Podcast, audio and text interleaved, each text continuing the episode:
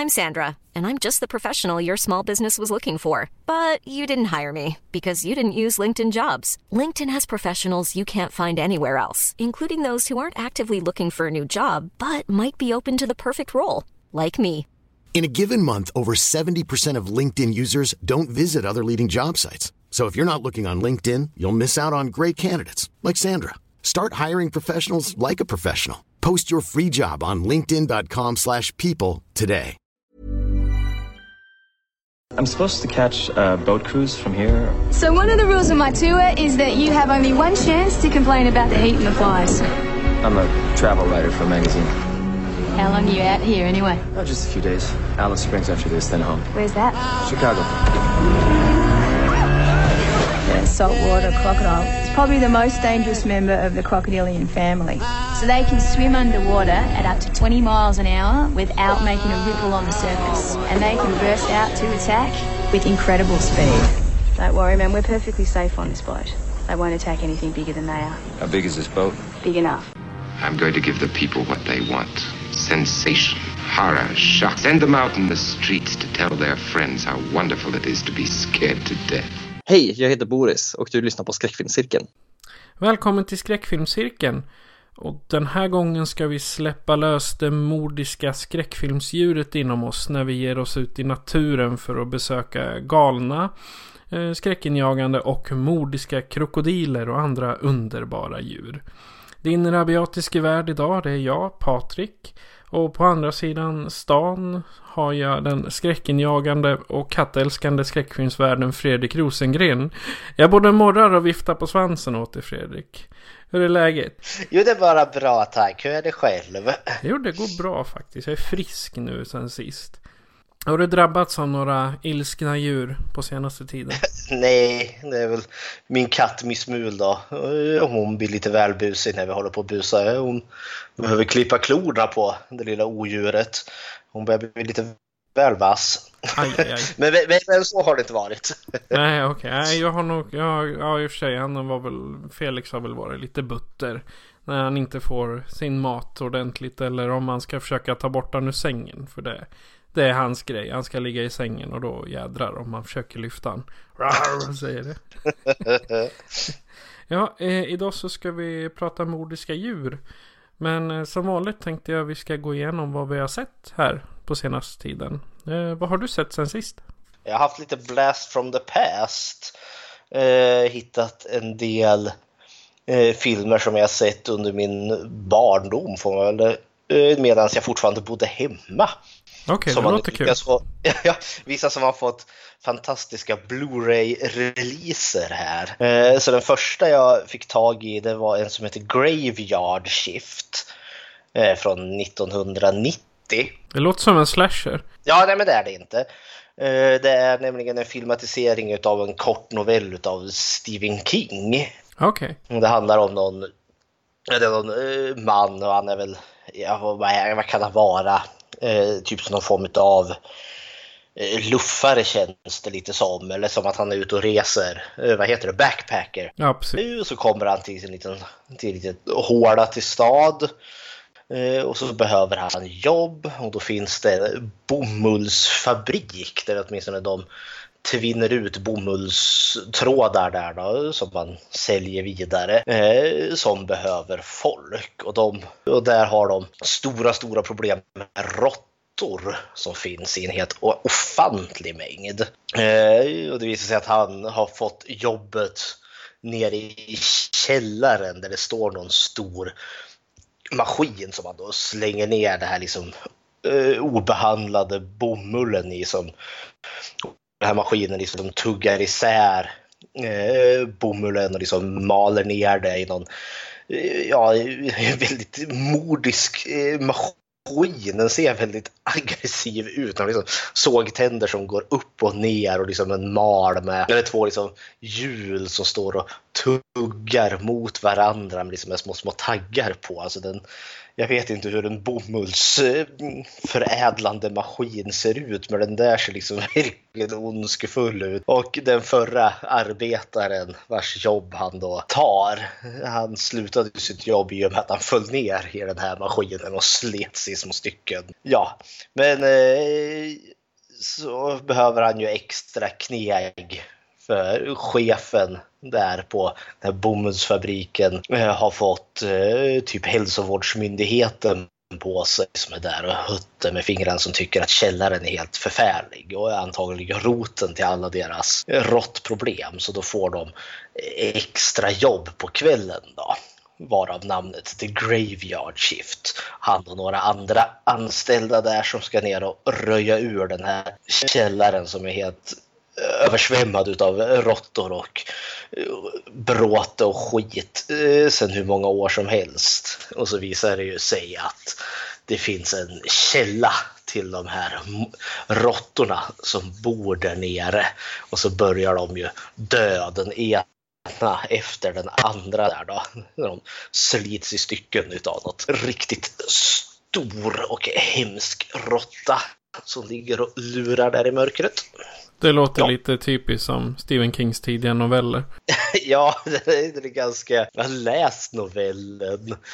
Eh, så det är väl relativt lik ändå. Fast i, i novellen så visar det sig att det är typ som en muterad jätteråtta som inte har varken ögon eller ben utan bara ligger där som ett stort liksom, stycke kött.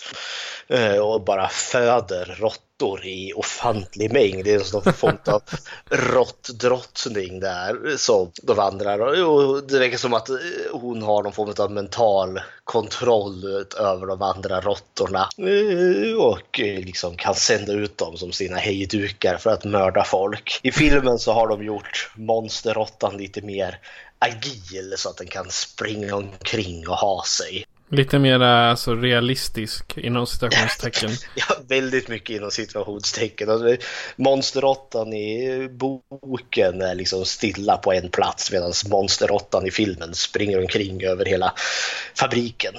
Det, mm. det, var, den var väldigt underhållande. Det var en tysk importutgåva som jag lyckades få fatt i. Och den var jättesnygg. Det är helt fantastiskt hur man kan restaurera så här, gamla filmer. Ja, så gammal är den ju inte. Den är ju från 1990. Men jag tänker att det, var, det här är ju så här mer kultklassiker. Absolut ingen så typ så erkänd film. Men ja. Nej, men från 90 så är det ju ändå för DVD. Ja, jo det är det ju. Helt klart. Det märks ju att det här var väl, jag vet inte om den här fick någon biopremiär eller inte, men jag skulle bli förvånad. Det låter som en så här direkt till video eller direkt till tv. Ja, har du sett något annat intressant? Ja, mitt andra eh, barndoms eller ungdomsfilm var en som heter Funny Man från 1994 som också hade fått då, eh, alldeles här i dagarna en Blu-ray-utgåva. Med, en brittisk skräckkomedi med Christopher Lee har en liten biroll där. Eh, han finns med i början där han och några män sitter och spelar poker och så spelar då Christopher Lee bort sitt stora hus. Han äger någon sån riktigt gotisk eh, herrgård eh, som eh, den här då nye mannen och hans familj flyttar in och så bjuder han in sina vänner att spendera typ natten där för att fira att han nu äger en herrgård. Men i källaren där då så bor någon form av demonisk eh, varelse som, som då kallas för The Funny Man. Och det är någon form av narrliknande typ demon. Han har typ bjällror i Ja men typ som en, ja, men som en klassisk narr. Han har den här tredelade hatten med bjällror på färgglada kläder och han studsar fram med alla möjliga dåliga one-liners och så har han ihjäl dem den ena efter den andra på de mest fantasifulla sätten. En dålig it-rip-off då med andra ord. Jag skulle mer, han, han känns mer som typ Freddy Krueger ungefär. Det känns som att det är inspirationen till The Funny Man kommer ifrån. Okay. Fast mycket mer lättsinnigt. Men den, är, den, är full, den tar sig absolut inte seriöst. Men den var eh, väldigt, väldigt underhållande. Ja, det låter som det. Ja, jo, de karaktärerna reagerar, reagerar så konstigt. Han, han sätter ju upp den här The Funny Man, han sätter ju upp olika fällor och scenarium för de här tilltänkta offren. Och en av killarna är en sån här, ja men han, han, han vill dricka eh, öl och han vill ligga med tjejer, det är liksom det är hans grej.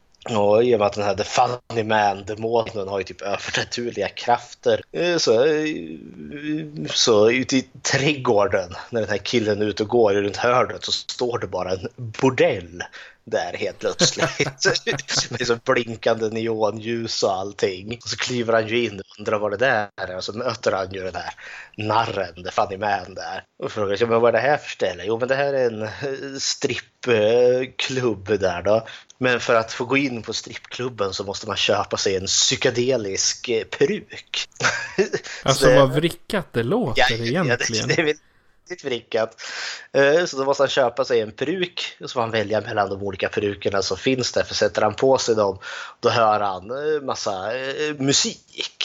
Och så väljer han ju då någon form av rave transmusik så han kan sitta där och, på den här bordellstrippklubben och kolla på, på stripporna som då är då The Funny Man som dyker upp i något raffset och med gigantiska bröst. Och så blir han ju i slutändan så nyktrar han väl till och tycka att det här, det här suger skit och då tar ju Funny Man av sig de högklackade skorna och slår ihjäl honom med klacken där. Det, det är en sån här film där ingen överlever antar jag? Ja, nej alla ryker förutom Funny Man då. Ja. jag tyckte det.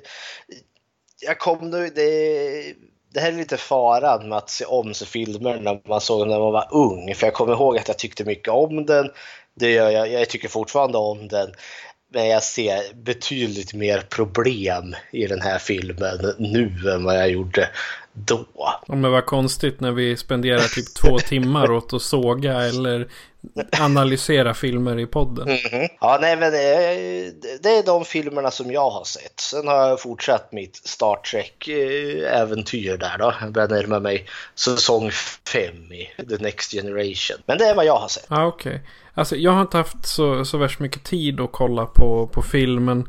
Jag gav mig in, eh, eller gav mig in, jag fortsatte med mina, med mina zombies. Jag kollade på Cockneys vs Zombies. Okay. Från 2012. Eh, det, det är mer en komedi. Det handlar om eh, två bröder som de kör ut mat till ett äldreboende. Och utanför äldreboendet så står det en nisse och slår ner en skylt. Som det står att här byggs snart lyxlägenheter. Ja, och då visar det sig att de ska riva äldreboendet för att eh, bygga lyxlägenheter då istället. Mm. Och deras farfar bor på det äldreboendet. Eller morfar. De, de, det, var, det var så kul på översättningen för ibland stod det farfar och ibland stod det morfar. och eh, så för att rädda det här huset då så måste de ha pengar. Så de samlar ihop ett gäng med folk och ska råna en bank. Och ungefär när de rånar den banken så startar en zombieapokalyps. Så det är hemskt eh, irriterande när det ja, händer. Ja, exakt. Och så då dels gänget som är med och rånar banken. Och eh, två stycken banktjänstemän som de tog som eh, gisslan. Eh, får följa med till det här. Eh, ja, de, de åker från sitt gömställe till äldreboendet för att liksom frita dem. Och det och eh, Cockneys det är ju en dialekt som man pratar i London på East End. Det är därför den heter Cockneys vs Zombies. Så det, det, är kul att se gamla gubbar och tanter som eh, står där med automatvapen och pumphagelgevär och How you bloody focus! ja, alltså det, den, är, den är otroligt rolig. Ja, men den är liksom... Det är så många hål i plotten men det gör ingenting för den är bara rolig. Och sen så fortsatte jag med min Netflix iZombie. När jag hade tid. Det var liksom, det var, har blivit många timmar framför datorn och göra nytta den här veckan. Eh, jag ska också säga att jag fick lite slag på fingrarna förra veckan för att det lät som om jag pratade bakom ett eh, burklock. Så eh, om ni nu har, eller förra veckan, förra avsnittet heter det. Eh, så om ni lyssnar på det avsnittet så hör ni att det låter ungefär så här när jag pratar. Så, men det berodde på att mitt eh, headset då hade gått sönder. Så att eh, jag har tagit pengarna jag fick tillbaka för det och köpt mig en ordentlig mikrofon. Som man hör. Så nu kommer jag låta bättre, det lovar jag. Det är vad vi har vilat ögonen på sen förra avsnittet. Så att eh, vi ska väl vandra längre in i djungeln och eh, ja, vi, vi har satt ihop varsin topp tre-lista. Med nordiska djurfilmer. Mm -hmm. Ja, eh, vilken är din nummer tre? Min nummer tre är Alfred Hitchcocks Fåglarna från 1963. Den är underbar. Den är ju det och det är ju hans, uh, han hade ju sin revival där med Psycho 1960. Uh, för han var ju lite nästan uträknad där innan. För många tyckte att men nu kan vi Hitchcock. Han har liksom han har gjort sitt. Och filmen innan Psycho var väl uh, i sista sekund North by Northwest har jag för mig. Uh, som de flesta tyckte var bra men som de flesta började tycka att liksom nu, nu börjar Hitchcock bli lite trött. Han, han bytte väl lite inriktning där också? Att ja, han gick han, med på de mörka filmerna. Han behöver, alltså Psycho är ju verkligen en mer alltså, ren skräckfilm. Jag menar Hitchcock har aldrig riktigt varit skräckfilmsregissören utan han har ju mer varit liksom thriller spion äventyrsregissör. Han kallas ju för uh, The Master of Suspense. Men som med Psycho så gick han ju verkligen in i en klassisk skräckfilm fast på sitt sätt och den är ju kanske hans mest framgångsrika film. Så hans till och med efter det var ju tvungna liksom att uh, hålla minst lika hög kvalitet och då vart det då Fåglarna. Uh, och jag tycker Fåglarna är väldigt stämningsfull. Uh, jag kommer ihåg att mamma och pappa nämnde nog den här för mig när jag var ganska liten. Jag gick i lågstadiet då. För jag tror den hade gått på tv och jag hade läst i tidningen om den och hade frågat om den. Men så förklarade ju mamma och pappa där att det var massvis med fåglar och man, man kunde inte gömma sig för dem för de hackade sig in genom väggar och fönster och dörrar. Och det tyckte jag var jätteläskigt så det fastnade eh, för mig. Eh, liksom nästan lite mardrömmar som jag fick där. Men sen så vart jag ju jättenyfiken på att se den när jag väl vart äldre. Och den är sjukt stämningsfull den är väldigt långsam med dagens eh, mått mätt. För det är ju mycket karaktärsutveckling eh, och de här attackerna med, från fåglarna. Det börjar ju väldigt lite, liksom en mås som attackerar huvudkaraktären där och så blir det lite fler fåglar och så blir det ännu mer och så blir det ännu mer. Och i slutändan så är det ju en hel stad som drabbas när eh, fåglarna Eh, gör liksom en massiv attack. Så jag, jag, tycker den, den är väl värd att se för den bygger mycket spänning och mycket intressant. Och sen för dåtidens effekter så får man väl ge den att det var väl väldigt bra eh, för vad man kunde göra då. Just att ge illusionen av att det kommer tusentals fåglar och bara dimper ner och attackerar folk till höger och till vänster. Ja, den är ju den är ganska lång också, två timmar nästan. Den är ju det. Det behövs väl om du ska bygga, bygga upp karaktärerna så att de blir intressanta.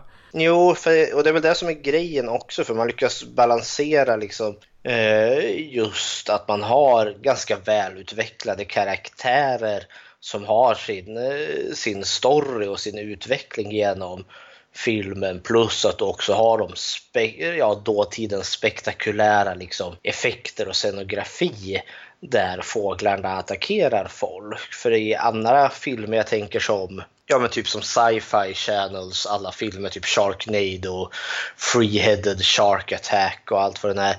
De har ju i stort sett inga karaktärer men sätter liksom specialeffekterna i första rummet. Och det hade ju kunnat varit med en annan regissör vid rodet till fåglarna så tror jag man lätt hade kunnat drunknat i bara spektakulära fågelattacker. Men här får du också spektakulära fågelattacker med en någorlunda intelligent story och intressanta karaktärer. Ja. Så därför är det min nummer tre. Ja.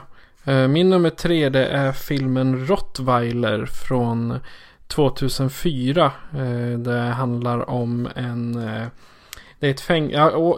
Jag kan läsa lite på baksidan. Året är 2018.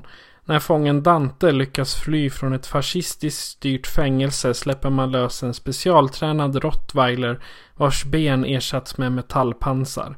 Hunden har misshandlats och avtrubbats sedan valpstadiet och har som enda kvarvarande instinkt att döda allt i sin väg.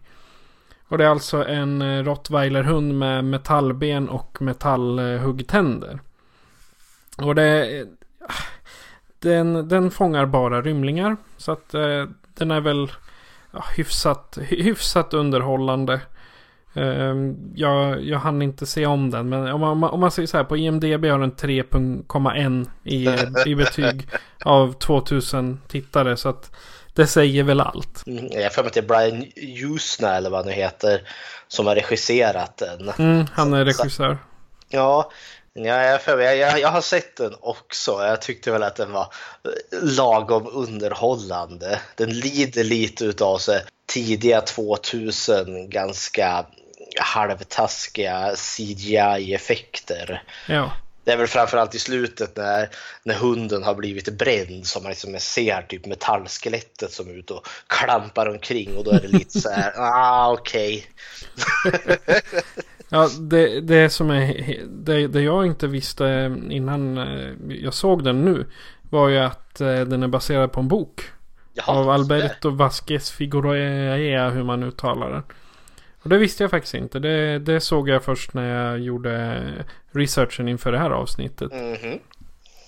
Japp, det var min nummer tre. Och min nummer två är då Arachnafobia eller som den på svenska döptes om till Imse Vimse Spindel. Vilket jag tyckte hade varit en bättre titel faktiskt. The Itsy Bitsy Spider. Det är då en eh, film från 1990. Och jag kan inte påstå liksom att av eh, spindelskräckfilmer eh, att vi direkt har överdriven mängd av dem. Och framför allt så har vi väldigt få som är bra. Men arachnofobia tillhör de som faktiskt genuint är bra. Och det är då, den börjar med någon expedition som är ute i någon sydamerikanskt land antar jag. De letar insekter. Eh, och så lyckas de de gasar något stort träd och så faller det ner en massa insekter. Eh, liksom fjärilar och skalbaggar och larver och allt vad det nu är. Eh, och så letar de för liksom att se om man kan hitta någon ny art. Så de har lagt ner sig stora, stora fällor där undanför och så bara rasslar det till så står det härliga till i en sån där låda så alla var tvungna att titta in och där ligger en eh, osedvanligt stor spindel. En liksom typ stor som en handflata, bara själva kroppen kroppen och så på med de åtta benen på det. Och då alla blir fascinerade. Oh, den där har vi aldrig sett förr. Och så plockar man, stoppar de ner den i en liten burk där i tron om att den är död, men den är ju inte det. Så den ploppar ju till liv igen och lyckas ta sig ur den där lådan.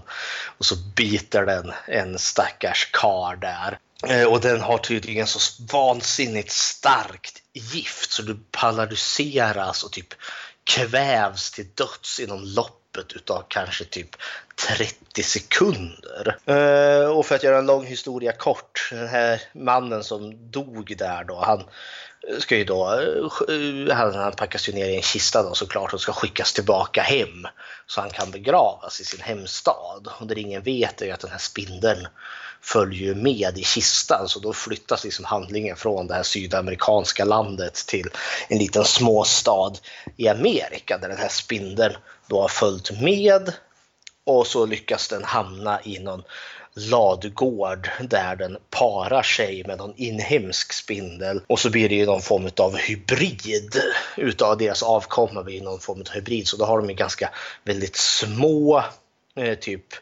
aggressiva skitgiftiga spindlar som successivt bara liksom sprider sig med ut i den här liksom amerikanska småstaden och börjar sprida död och förintelse. Alltså den där låter väldigt likt en av historierna som i, i första avsnittet då berättade jag om eh, i fyran att vi hade sådana här böcker, läskiga historier. Mhm. Och där Arachnophobia är väldigt, väldigt eh, lik den plotten första historien jag läste om mördarspindlar. Oh, nice. ja, men det som gjorde den så bra är just att det inte det är inte spindlar som är stora som typ hästar eller stora nog att välta hus. Den största spindeln är den där som de hittar i Sydafrika som är stor som en handflata och det, det är ganska groteskt. Men de andra spelarna de är ganska små och det, där, det är en del som gör dem obehagliga för de har lyckats fånga den här spindelns ganska oförutsägbara rörelsemönster. Liksom kommer den sticka framåt, kommer de hoppa åt sidan och man vet inte riktigt. Och sen just att de är så aggressiva som de är eh, och giftiga som de är, för de, de är ju minst lika giftiga som sin, eh, som sin pappa där då. Blir du biten så är det tack och godnatt inom 30 sekunder. Och det, var, det tyckte jag var jätteläskigt. Men sen just också återigen, eh, bra, relativt välutvecklade karaktärer. För man får följa liksom en nyinflyttad familj eh, där pappan i familjen då ska vara byns nya doktor. Och han liksom ska komma in i eh, och liksom lära känna bybefolkningen där och så börjar ju folk dö lite till höger och till vänster på grund av de här spindlarna. Eh, och eh, till en början vet man ju inte riktigt varför men sen börjar ju han se något form av mönster. Och så eh, ja, måste de försöka utrota de här spindlarna. Vilket är lättare sagt än gjort. Men den är min nummer två för den osedvanligt lyckad liten skräckfilm med arga spindlar i. Ja, och min nummer två det är Cujo. Stephen Kings mästerverk. Och det är ju mest för att en av mina favoritskådisar, Dee Wallace, är med där. Så hon hoppar från eh, The Howling och in till att bli jagad av en rabiessmittad hund. så eh, det, det, handlar alltså om en hund eh, som eh, bor på en gård. Det, det, det, är en familj som flyttar till ett nytt hus och grannen är då en vänlig Sankt Bernhard. Och en dag så helt plötsligt så börjar han på att attackera. Eh, om det är mor och son eller mor och dotter. Eh, mor och sonare. Och så säger han då eh, Kujos ägare Oh my god He got the rabies. Så jag, jag kommer inte ihåg sådär jättemycket av den. Men eh, i alla fall då, så länge Dee Wallace är med i den så, så måste den ju vara bra. Om, om det innehåller hundar också. För hon, hon, har gått om eh, så här lustiga skräckfilmer på, på sin lista. Mm. Vad tycker Men, du om Cujo? Cujo tycker jag väldigt mycket om. Det var den första Stephen King-bok jag läste faktiskt. Och så vitt jag kommer ihåg utav den så är det också det är väldigt liksom de blir ju fast där på den där ja, vad är det? Uh, garageuppfarten. Jag tror de blir fast i bilen. Ja, de blir fast i bilen. De kommer ju inte ut därifrån. De har ju åkt dit för att hennes son de har ju träffat, de har ju varit hos den här familjen förut och uh, den här Sankt Bernhards hunden Kujo är ju världens mysigaste och världens snällaste tills och med att han får rabies då. Ja. Eh, så de har ju åkt dit för att typ hennes, vad kan han vara, fyra femåriga son vill klappa hunden. Men eh, så när de väl kommer dit så får ju bilen motorstopp och kommer ingenstans. Nej. Eh, och så sitter hunden utanför och liksom vaktar dem och så fort de försöker ta sig ut så blir de ju attackerade. Och så finns det ingen skugga, för det nu spelar sig i Texas tror jag, mitt under sommaren under en värmebölja. Så mm. de håller ju på att krockar till döds i den där bilen. Ja. Jag tycker det, den klarade den byggde väldigt mycket spänning för det är verkligen, jag kunde känna hon DeVolles kamp där liksom. Dels, eh, jag för mig hon är så tunn och så liten i jämförelse mot eh, Kujo, den där stora Sankt Bernhard. Men sen är det just det att hennes son håller på att dö av värmeslag.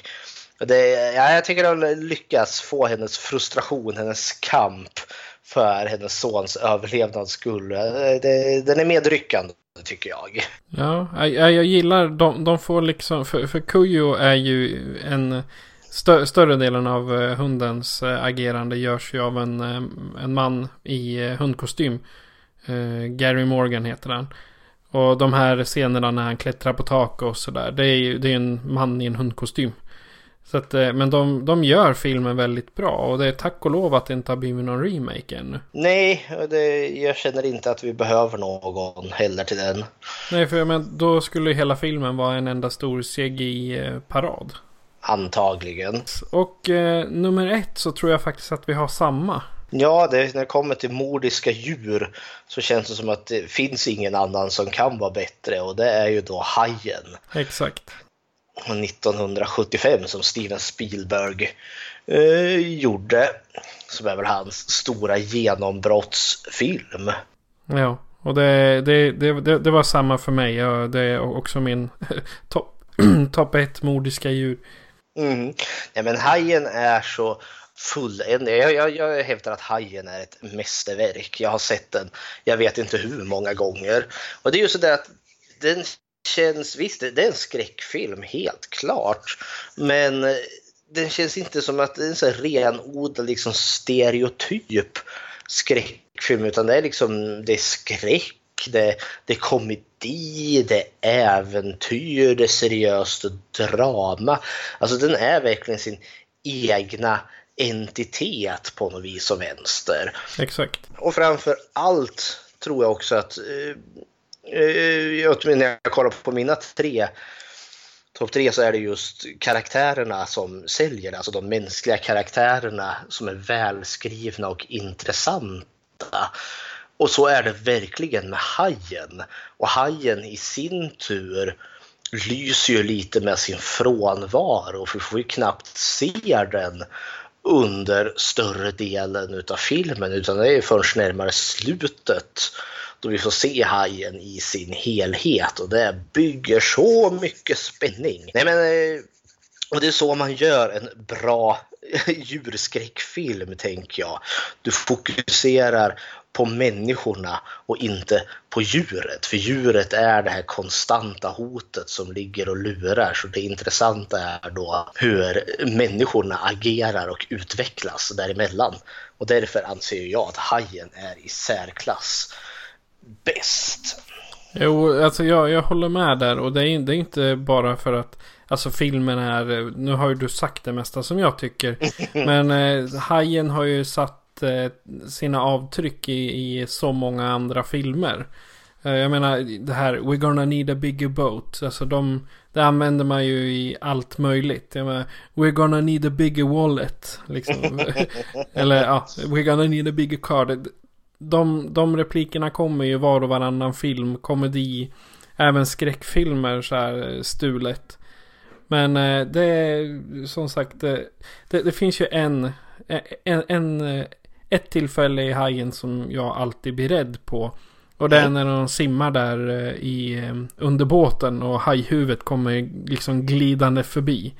Det, det är typ enda gången hela hajhuvudet syns. Så jag blir alltid rädd där. Mm. Även fast jag har sett den hundra gånger och vet att det kommer och ändå rycker man till.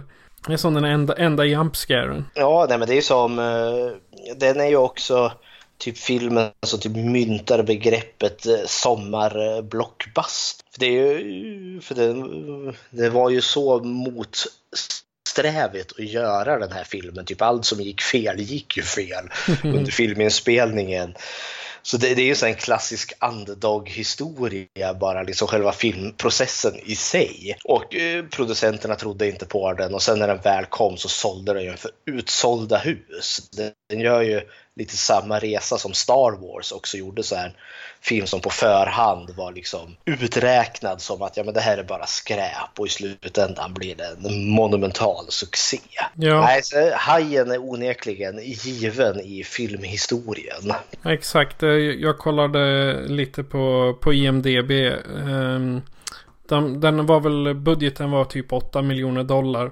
Och världen gjorde de 470 dollar.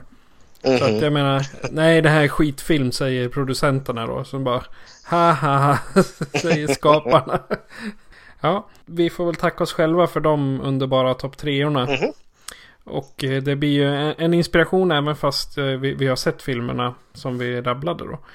Eh, Innan vi ger oss in i faktans värld så har vi ett litet tack att skicka till vår sponsor. Tack till pryltokigt.se som från och med november 2018 betalar våra hostingavgifter. På pryltokigt.se kan du hitta DVD-filmer, Blu-ray-filmer, retroprylar och lite annat kul. Tack igen pryltokigt.se. Och Vi har diskuterat några filmer ganska snabbt och jag tycker därför vi ska vända oss om och ge oss av på en annan i en annan riktning på våran safari bland mordiska djur. Så eh, du har läst på lite om det här ämnet Fredrik så, och har lite djuriska berättelser. Så Mhm. vad sägs? Eh, Kan du berätta dem för mig? Ja, jag tänkte när har gått igenom vampyrer och varulvar och sånt eh, är det lite enklare för då har man ju en mytologi att gå efter. Typ mordiska djur är inte riktigt samma sak utan då får man ju mer rikta sig in på typ riktiga fall där det faktiskt har hänt. Eh, och, och i så pass stor skala att liksom det har hamnat i historieböckerna och därefter då kanske bli myt. Och jag när jag eh, snokat runt lite här och letat efter berättelser så finns det ju ganska många ändå. Men då har jag valt ut tre och då har jag då valt ut eh, Lejonen, The Ghost and the Darkness och jag har valt ut Gyn- Gyssingevargen och så har jag valt ut krokodilen Gustav. Ska jag säga att alla de här kommer komma på bild på Facebook-sidan sen också. Och även Instagram. Och jag tänkte då börja med Ghost and Darkness som också går under namnet The Tsavo Man-Eaters. Uh, och detta är då en historia som utspelar sig i, uh, i Uganda då 1898 mellan mars och december där. Eh, för då är det nämligen som så att man ska bygga en järnväg till Kilindi hamn för att förbinda då handelsrutten till den eh, Indiska oceanen. Och en man som heter då John Henry Patterson, han är då löjtnant inom den brittiska eh, armén antar jag. Han har då fått eh, i ett uppdrag här då att övervaka det här järnvägsbygget. Och det här utspelar sig på en tid då eh, i slutet på 1800-talet. Jag menar Storbritannien har ju koloniserat vansinnigt stora delar utav världen. Och de, eh, det var ju de och Frankrike framför allt som typ styckade upp hela världen och la dem under sig för att man ansåg att man hade rätt att göra det. Så då, det finns ju väldigt mycket så handelskommersiella intressen här. Så därför är det ju viktigt att den här järnvägen blir klar. Eh, och det är väl ett prestigefyllt arbete för den här John Henry Patterson också. Men när han då kommer dit eh, så har han en stor, stor manstyrka utav just indier. Då kan man undra varför just indier? Jo, men hela Indien står ju under Storbritanniens styre här då. Så det är ju folk som eh, liksom, jag vet inte om de har tvångskommenderats ut som arbetskraft. Det skulle inte förvåna mig om så var fallet. Men lagom till att han kommer dit och börjar överse det här arbetet som flyter på relativt väl ändå eh, så börjar eh, flera av de här indiska arbetarna bli dödade mitt under natten.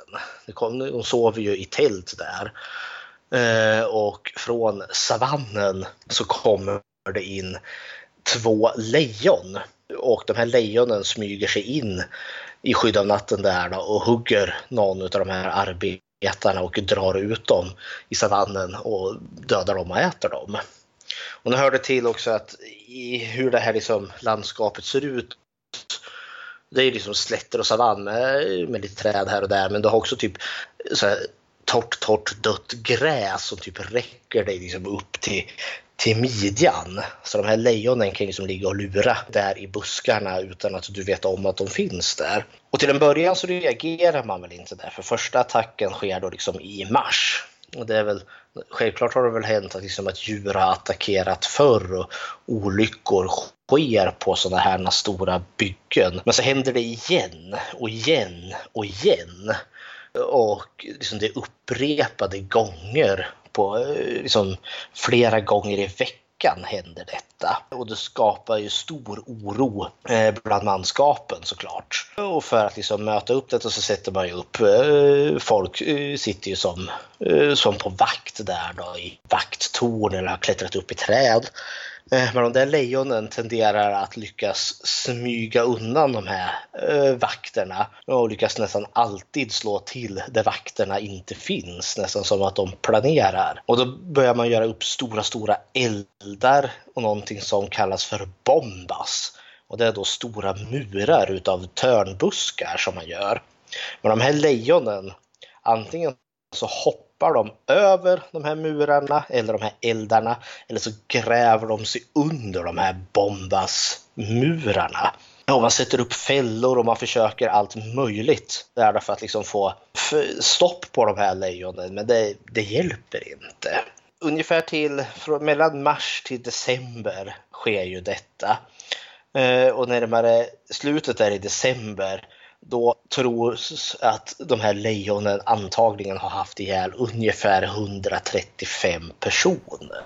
Att man inte drar då, tänker jag. Ja, men det är det som händer också, för nu är ju paniken total mycket bland de här arbetarna. Dels är, för de, de är ju, här hör det väl lite till med att de är just indier, de har ingenstans att dra till. De är liksom där på, på jobb, liksom på något form av kontrakt.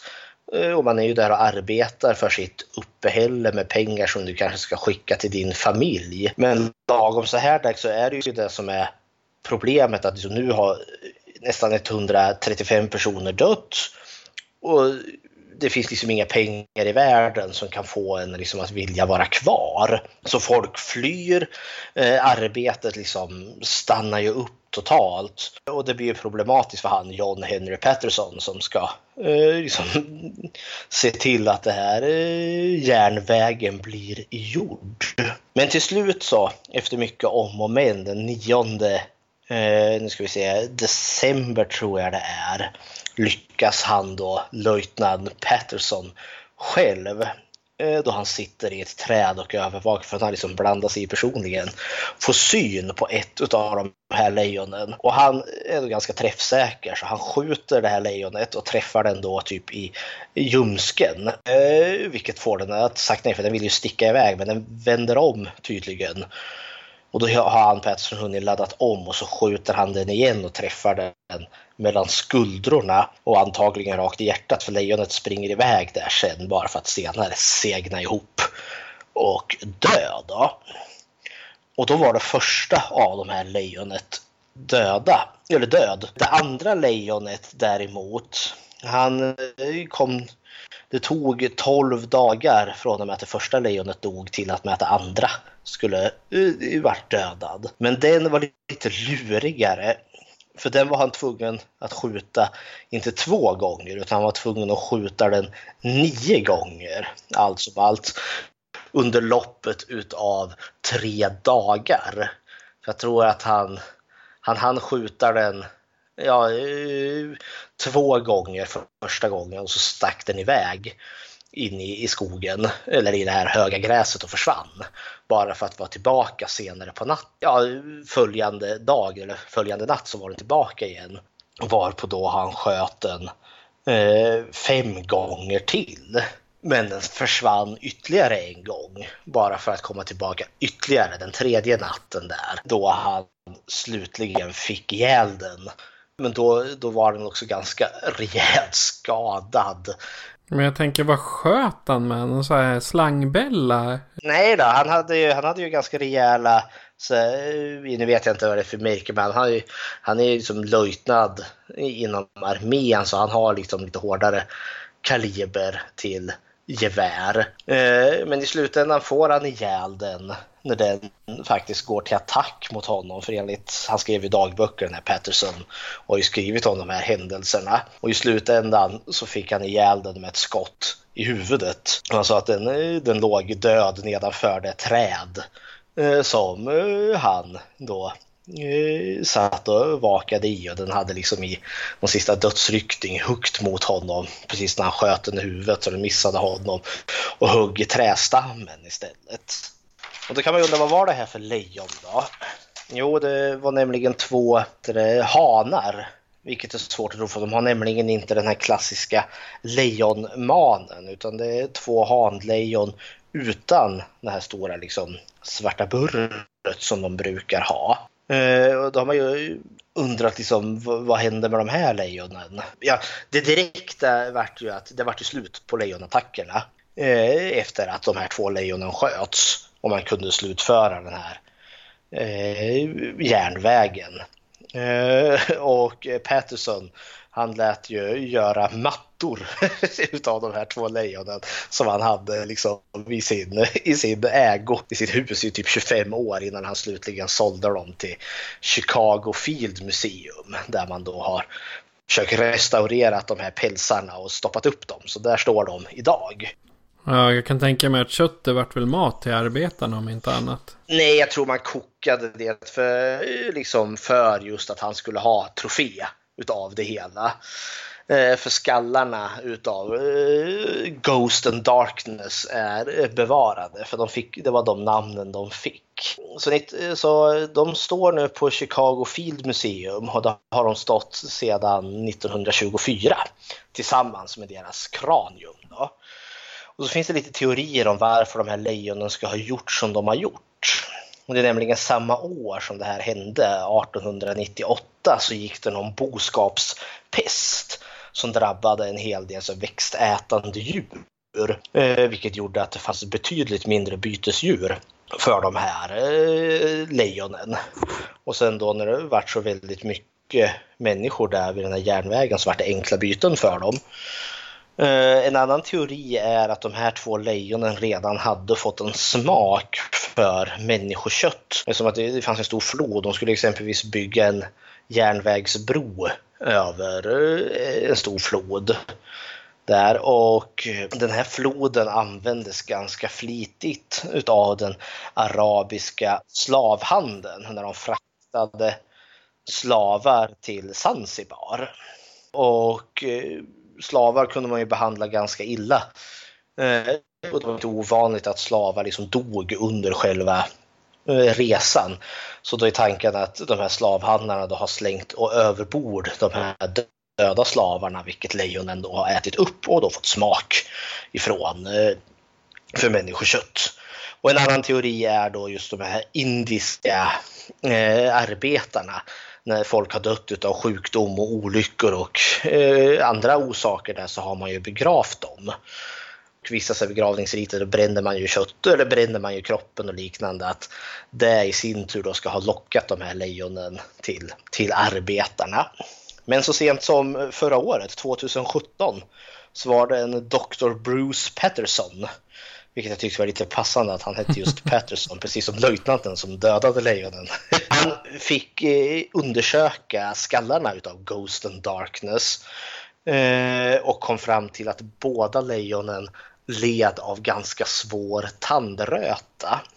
Och lejon har ju ihjäl sina byten som så att de biter ju dem i, i strupen och eh, kväver dem till döds.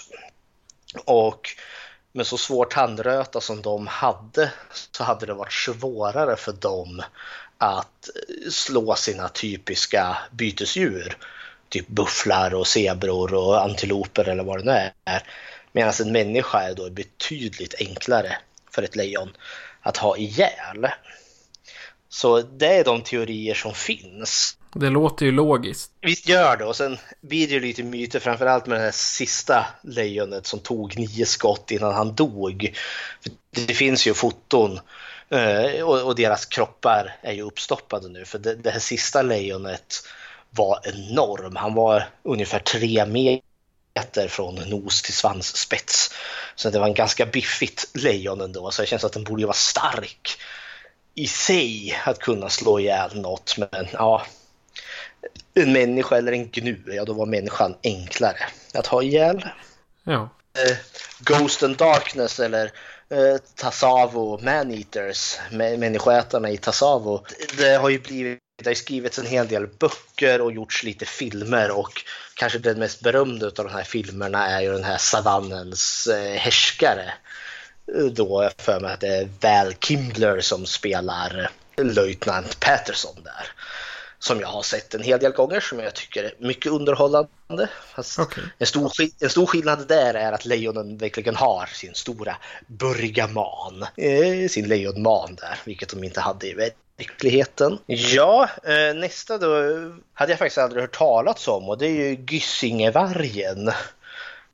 Eh, som då, det är ju en svensk historia faktiskt. Gyssing är ju ett område inte allt för långt ifrån Jäv i ett område som kanske heter Ovansjö, har för mig. Och där under tre månader eh, så eh, hade de problem då med en varg som eh, attackerade och dödade flera personer. Och detta då börjar den 30 december 1820 Eh, då den, då den treåriga pojken Erik plötsligt blir attackerad och ihjälbiten utav en varg eh, till sina föräldrars liksom, stora skräck och fasa såklart som springer dit och liksom schasar bort vargen men det är ju redan för sent. Och den 12 januari, eh, första attacken på Erik där, 30 december är ju dagen innan nyår. Sen eh, dröjer det till 12 januari 1821 då en pojke vid namn Jan Karlsson, sex år då, blir attackerad och uppäten. Och eh, där det var det ingen som bevittnade liksom själva attacken men de hittade ju däremot pojkens kropp och då var det knappt någonting kvar utav honom. Vargen hade nästan ätit honom ren. Sen eh, går det till den 4 februari då vi har två attacker på en dag. Och nu eh, räknar jag bara upp attackerna som har dödlig utgång. Och då är det Anna Jansdotter 12 år som blir attackerad och dödad utav vargen. Och senare samma dag så är det Karin åtta år som blir attackerad och dödad, men inte uppäten. Sen går det till 10 februari då Jan-Erik Sandstedt, 15 år, blir attackerad och dödad. Och samma kväll, 10 februari, eh, så är det Anna, 18 år, och hon blir dödad och sen uppäten varav Jan-Erik Sandstedt inte blev det. Sen 28 februari eh, då är det en pojke vid namn Per, 6 år, som blir attackerad och dödad. Och sen den 27 i tredje kommer den sista attacken med dödlig utgång. Då är det en Anders, 6 år, som blir biten. Han tog alltså bara, typ bara barn? Ja, det är ju mer eller mindre med enbart barn. Eh, och eh, för den här sista attacken på Anders sex år, det är åtminstone hans far involverad. För det grejen är att det är både Anders och hans pappa är väl ute. Jag vet inte vad de gör, men eh, tillsammans är de och vargen kommer där och attackerar hans son då, Anders där mitt framför hans ögon och det blir en hemsk eh, dragkamp faktiskt där eh, Anders pappa då liksom får tag i Anders eh, händer eh, medan vargen har ett fast grepp om Anders eh, ben. Men efter mycket vrål och skrik och eh, en hemsk kamp så lyckas han ju få eh, vargen att släppa och sticka iväg. Men skadorna är så pass allvarliga för den här Anders så att han dör ju senare av det. Av alla de här attackerna, alltså det är 31 attacker allt som allt som är dokumenterade, varav 9 dog och 15 skadades. Och utav de här som skadades men som överlevde var ju, var ju folk betydligt äldre. Och sen är det ju några attacker som kanske inte lyckas överhuvudtaget. Men det är de vi vet. Den 27 april, då blir den här vargen slutligen påkommen utav några jägare i Årsunda och så skjuts den till döds. Och efter det så har, är det inga mer eh, vargattacker. Eh, så då får man ju tro att det var den vargen som eh, Eh, ställde till det där i Gysinge. Eh, och att det antagligen bara var en enda individ. Eh, och då kan man ju undra vart kom den här vargen ifrån? Vargar har vi ju liksom mer norröver i landet, kanske inte så i regionerna utav Gävle direkt. Och då är det nämligen som så att Eh, 1817 finns det dokumenterat om en man som heter Anders Mattisson eh, som hittade tre vargvalpar under en gran. Och de här vargvalparna eh, plockade han med sig hem och sen tränade väl han upp dem som sällskapsdjur eller något sånt där. För 1820, samma år Eh, som eh, de här attackerna i Gysinge börjar, eh, så köpte nämligen en man vid namn Mikael Benedikt en utav de här vargarna och Mikael Benedikt han ägde ju herrgården i Gysinge. Och då kan, teorin som är ju är att den här vargen som den här Mikael Benedikts köpte antingen rymde från Gysinge herrgård eller om han eh, Benedikts eh, bara släppte den för den var för orejä, ostyrlig. Den gick inte att hantera.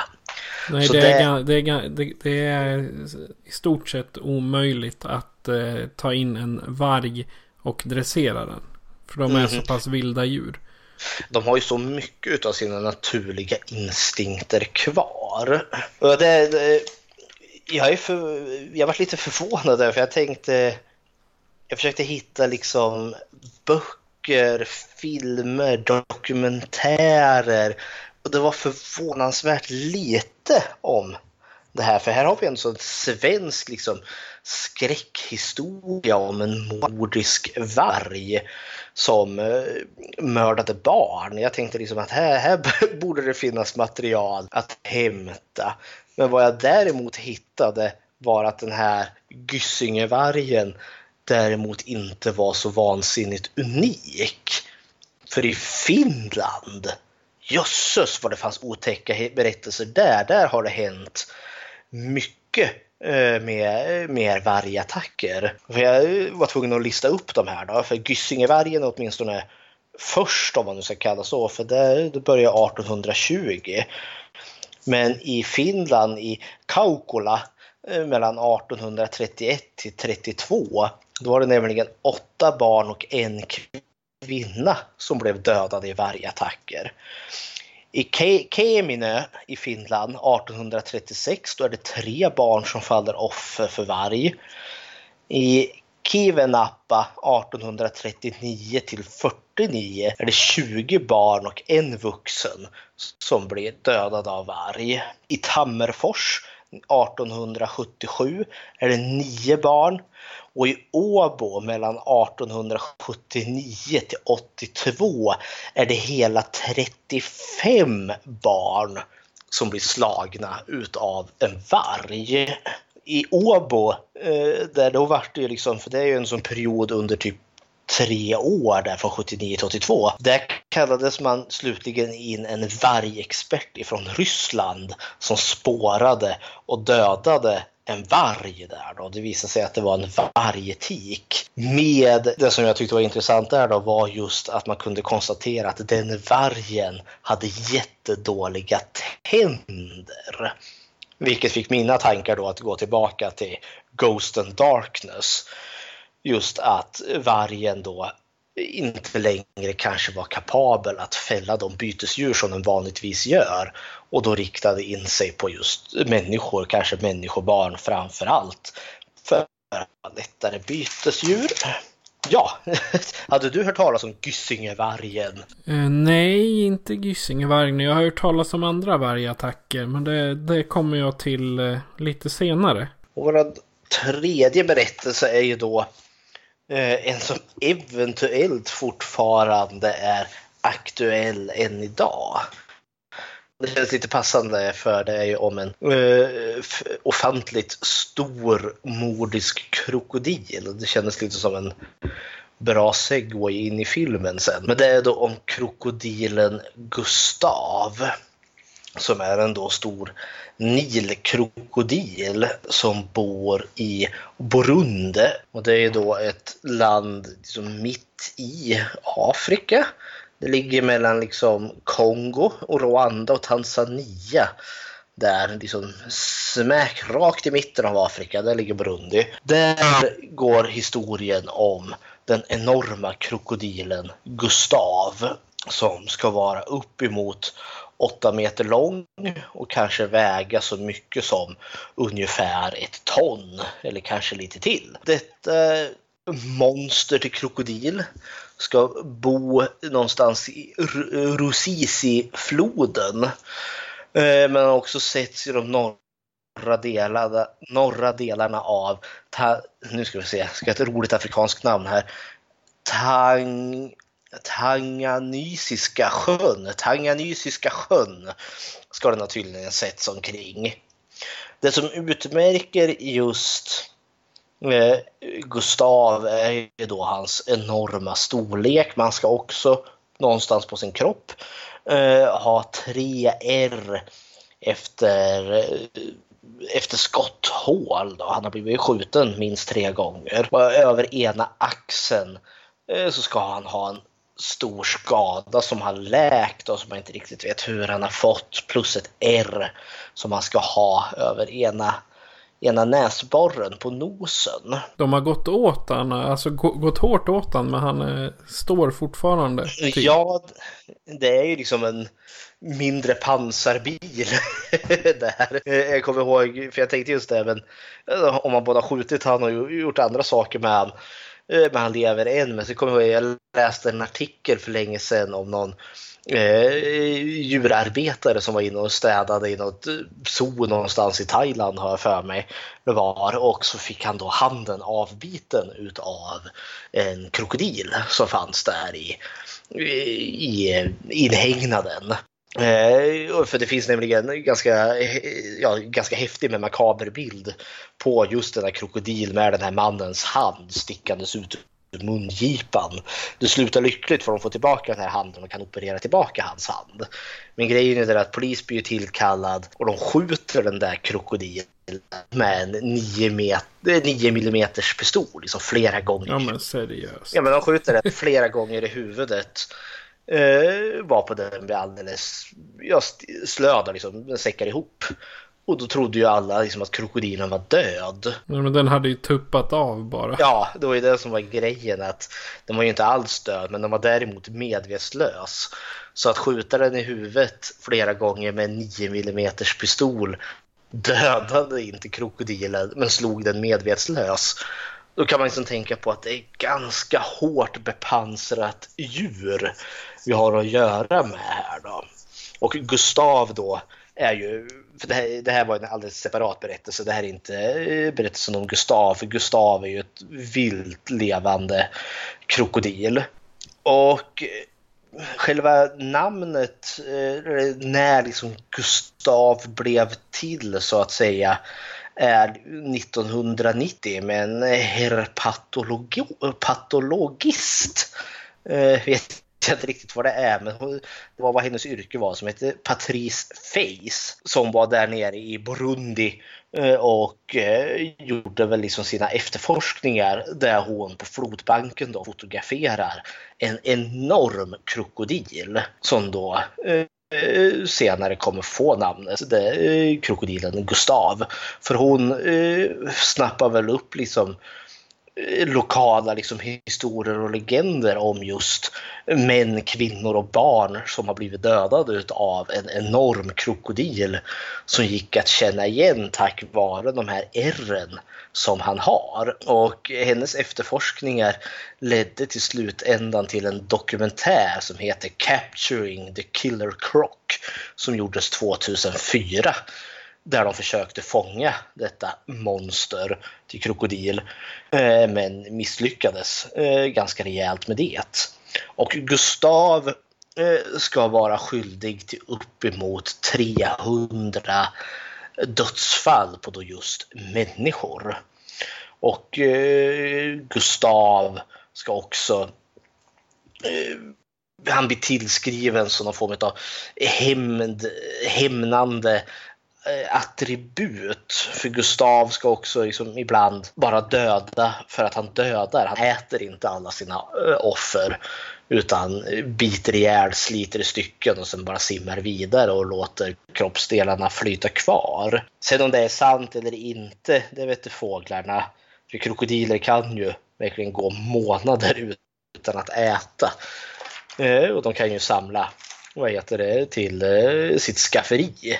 Så vad vet jag, han kanske tog sitt bett och så kom han på att han var inte hungrig ändå. Nej men och Gustav ska senast ha blivit sedd 2015 då han i de här norra delarna utav den här svåruttaliga sjön, Tang, Tanganisiska sjön, har sett ta en vattenbuffel.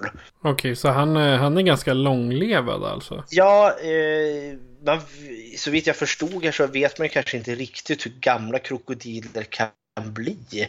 Vissa hävdar ju att Gustav eh, är uppemot typ 100 år gammal men vissa hävdar att det låter osannolikt men tror att krokodilen ändå så är någonstans runt omkring 60 eller något sånt där. Och varför skulle just den här krokodilen då blivit någon mordisk eh, människoätare? Men det är för att Burundi i sig har ju haft eh, Burundi var ju liksom inte självständigt först typ 62. Och det har ju varit liksom spänningar inom landet och liksom 94 där så vart det ju inbördeskrig. Eh, så de teorier som har funnits är liksom att under de oroligheter och de krig som har varit så har vissa krigsherrar där man har liksom eh, gjort hemska folkmord och mördat folk så har man slängt dem liksom i, i floden för att krokodilerna ska äta upp dem. Och att då Gustav där då ska ha fått eh, smak för människokött. Eh, men eh, ja, eh, han är lite spännande på det sättet för det här är liksom en myt om jättekrokodilen Gustav som eventuellt kanske lever än idag. Ja, jag googlade lite på krokodiler. Alltså, det är inte säkert att det stämmer, men en medellivslängd är mellan 70 och 100 år. Ja, så det, om man ska gå efter vetenskapen. Ja, alltså. så det är inom rimlighetens gräns. Sen tror väl jag kanske att eh, Gustav kanske mer är en myt än en riktig fakta. Men ja, varför inte? Jag har ju sett några av de där fotona som har tagits på det som ska vara Gustav och det är ju en sjuhelsikes stor krokodil. Så... Det kan ju också vara typ som en vandringsägen eller har blivit på senare år att, ja. Eh, för att hålla folk borta från vattnet förvisso, för en krokodil i den där storleken skulle utan större problem kunna ha ihjäl en människa. Men även en liten krokodil på en meter kan ju lätt liksom, ha ihjäl en människa. Då skulle nog en krokodil på typ åtta meter utan problem svälja oss hela. Jajamensan. Nej, men det är lite kittlande med, med Gustav då, att eventuellt så finns nämnda krokodilmonster i detta här och nu och simmar omkring någonstans där i Burundi. Det gjordes ju en film också som heter Prime, Primeval, Primeval. Primeval. Primeval som just handla, ska vara som någon form av filmatisering av just den här dokumentären Capturing the Killer Croc och deras misslyckade försök att fånga ja, dödskrokodilen där. Det kommer jag ihåg var helt okej okay ändå. Ja. Ja. Eh, Jag fick tyvärr inte till någon intervju med varken eh, djursjukvårdare eller veterinär. För det var ingen som hade tid. Ja. Men däremot fick jag tips på några ställen där jag kunde läsa mig till eh, varför djuren blir aggressiva. Mhm. Och då har jag främst riktat in mig på ja, hundar och katter eftersom det är sådana djur vi har i vår närhet. Mhm. Ett av orsakerna är eh, revirbeteende. Mhm. Och där har vi då eh, un, ungefär så som den vargen som bet ihjäl en massa folk. Och förmodligen då så sprang de in på vargens territorium eller deras revir. Och de råkade vara i närheten. För det finns ett, eh, en händelse i Gävleborg eh, början på 2000-talet där alltså fyra vargar bet ihjäl en tolvtaggare. För att den liksom spatserat in på deras eh, revir. En tolvtaggad, en älg då alltså? En älg, ja, precis. En och de är ju gigantiska. Så fyra älgar, de, eller fyra älgar, fyra vargar hade ihjäl den älgen. Och den gick alltså i backen tre gånger eh, innan de liksom fick slut på den helt. För det, det är inte lätt att ha en ihjäl älg. Nej. Så mycket vet jag. Och sen eh, nummer två då eh, på den listan jag har. För det, det är tre saker jag har tagit. Och det är vad man kallar för trauma. Och det behöver inte nödvändigtvis vara eh, en fysisk skada. Utan en hund som, eh, nu, nu tar jag hund som exempel. En hund som kan ha varit med i en bilolycka. Kommer ut ur bilen och sen kanske ser en man med en pinne. Då blir hunden kanske rädd för pinnen. Mhm. Och på så vis då när, när de kommer ur en chock från ett trauma och återupplever det.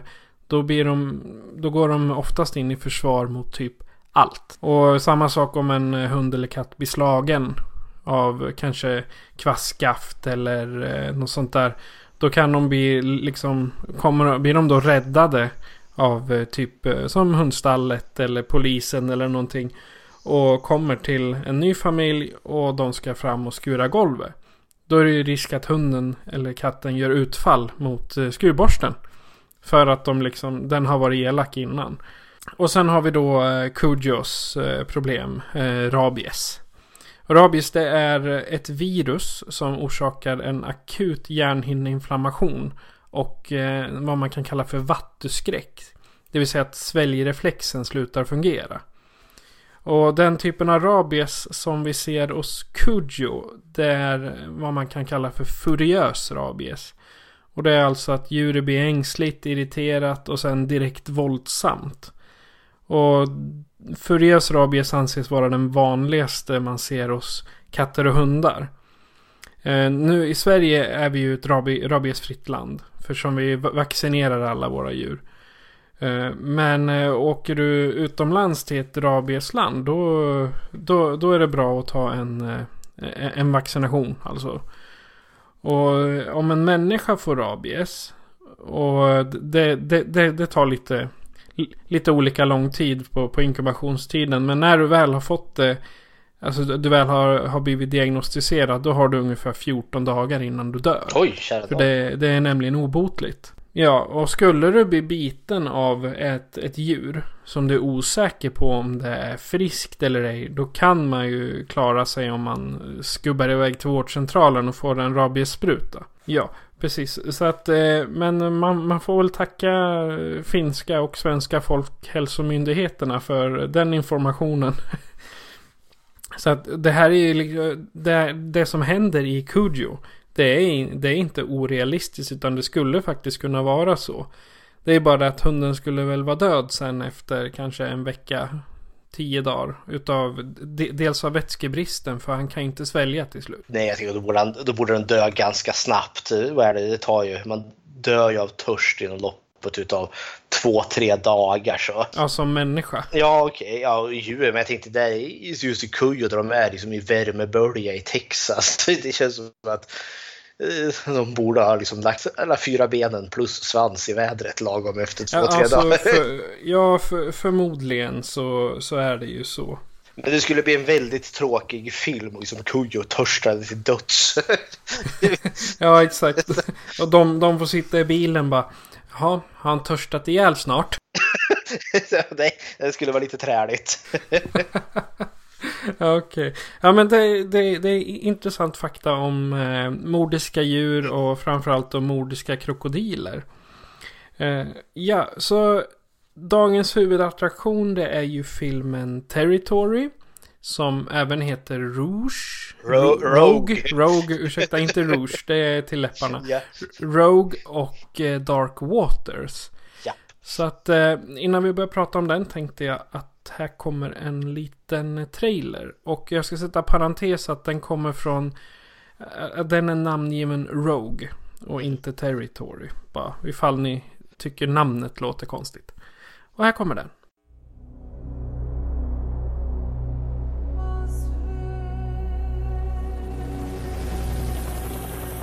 Man has a basic need to explore. We're on bush time now, so should have you back around five or six. Aye, Captain. But at the edge of the world. How big is this boat? You'll be right, as long as you don't go in the water.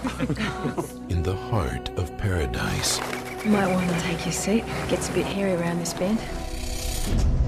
A line is about to be crossed. This is sacred land. Not really supposed to go through here.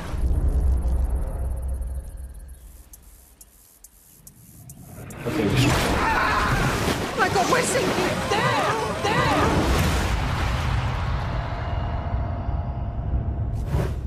Tide's rising. We've got no choice. We go now with a chance, or later, you figure it out. Something ancient. Can you see anything? Good work. Something evil. She's not moving. For Christ's sake, move! Has remained undisturbed.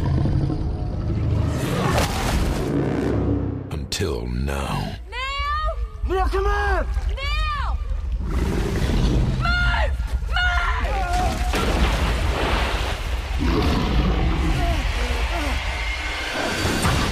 Somebody do something! Come on, swim!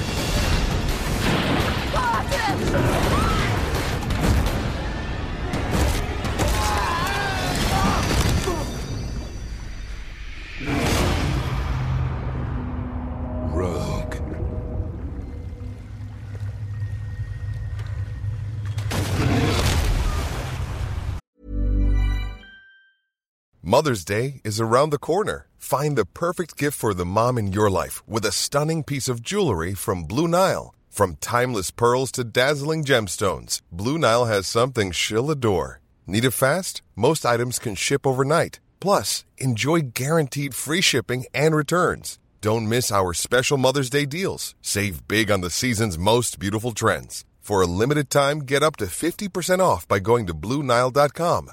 That's BlueNile.com. I'm Sandra, and I'm just the professional your small business was looking for. But you didn't hire me because you didn't use LinkedIn jobs. LinkedIn has professionals you can't find anywhere else, including those who aren't actively looking for a new job but might be open to the perfect role, like me.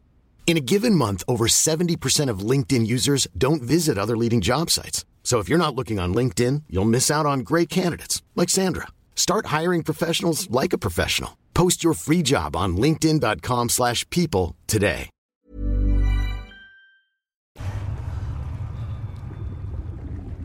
En idyllisk tur på floden i den australiensiska vildmarken förvandlas till ett... Till ett, ursäkta. Det var på danska. Oh no! Baksidan, jag får ta fram den svenska. Den här podcasten tillhandahålls av Patrik Norén och Fredrik Rosengren. Producent, det är Patrik. Lämna gärna ett fint omdöme på iTunes eller TuneIn. Om du vill lämna feedback kan du mejla oss på skräckfilmscirkeln gmail.com. Vi finns även på Facebook, Instagram, Twitter och Youtube. Det är bara att söka efter skräckfilmscirkeln. Om du blir en Patreon-följare så får du tillgång till exklusiva avsnitt och har chans att vinna filmen vi pratar om i varje avsnitt. Det kostar 14 kronor i månaden. Tack för att du lyssnar! Take my advice, pal. En idyllisk flodtur i den australiensiska vildmarken förvandlas till en levande mardröm då någonting plötsligt kommer upp ur djupet och sänker båten med våldsam kraft. En jättelik krokodil skymtar medan de överlevande lyckas ta sig i land på en ö mitt i floden. Men de är långt ifrån säkra. Snart går solen ner och tidvattnet börjar sakta stiga. Förr eller senare måste de simma i land. Japp, det är Territory eller Rogue eller Dark Waters. Det är frivilligt att välja. Eh, varför valde du den här filmen? Det här är lite samma Alltså, eh, bakgrundshistorien är ungefär samma som med eh, vår förra film, Mama. Den Mama köpte jag ju bara liksom av en slump för jag såg att Guillermo del Toros namn stod på den. Och så visade det sig att jag tyckte den var jättebra. Territory var liksom samma sak. För jag liksom såg liksom en, gick på omslaget, liksom, oh, en mördarkrokodilfilm. Jag kan inte påstå att jag sett någon som har varit genuint bra. Men så var ju den här där jättebra tyckte jag. Den tog mig med överraskning. Eh, och då när man hittar en så här väldigt bra film som man själv tycker är bra, då vill jag gärna dela med mig den. Men så tänkte jag också just att det här har nog gått lite under radarn ändå. För jag tycker inte jag har sett i de typ skräckfilmsforum eller de hemsidor som jag följer eller de poddar jag har lyssnat på att den här filmen direkt tas upp. Och det tycker jag är synd och skam. För den, jag tycker den här är väldigt eh, väl genomförd eh, eh, film med, med, som är väldigt lätt att göra tuntig då just premissen är en enorm mördarkrokodil så tar den inte riktigt de turerna jag förväntade mig att den skulle göra. Så det, det är förklaringen till varför jag ville ha med den i skräckfilmscirkeln. Ja, alltså filmen i sig är ju väldigt, eh, vad ska man säga, det är extremt snygga naturbilder. Mm -hmm. Och det, det, är ju, det är ju turen att de har använt de där riktiga nationalparkerna och fotat i eller filmat i. Så att det blir genuint. Så att de inte sitter och datoranimerar eller klipper och klistrar med alla djuren. Det tror jag i och för sig inte går om man ska ha det till en hyfsad film. Nej. Men ändå.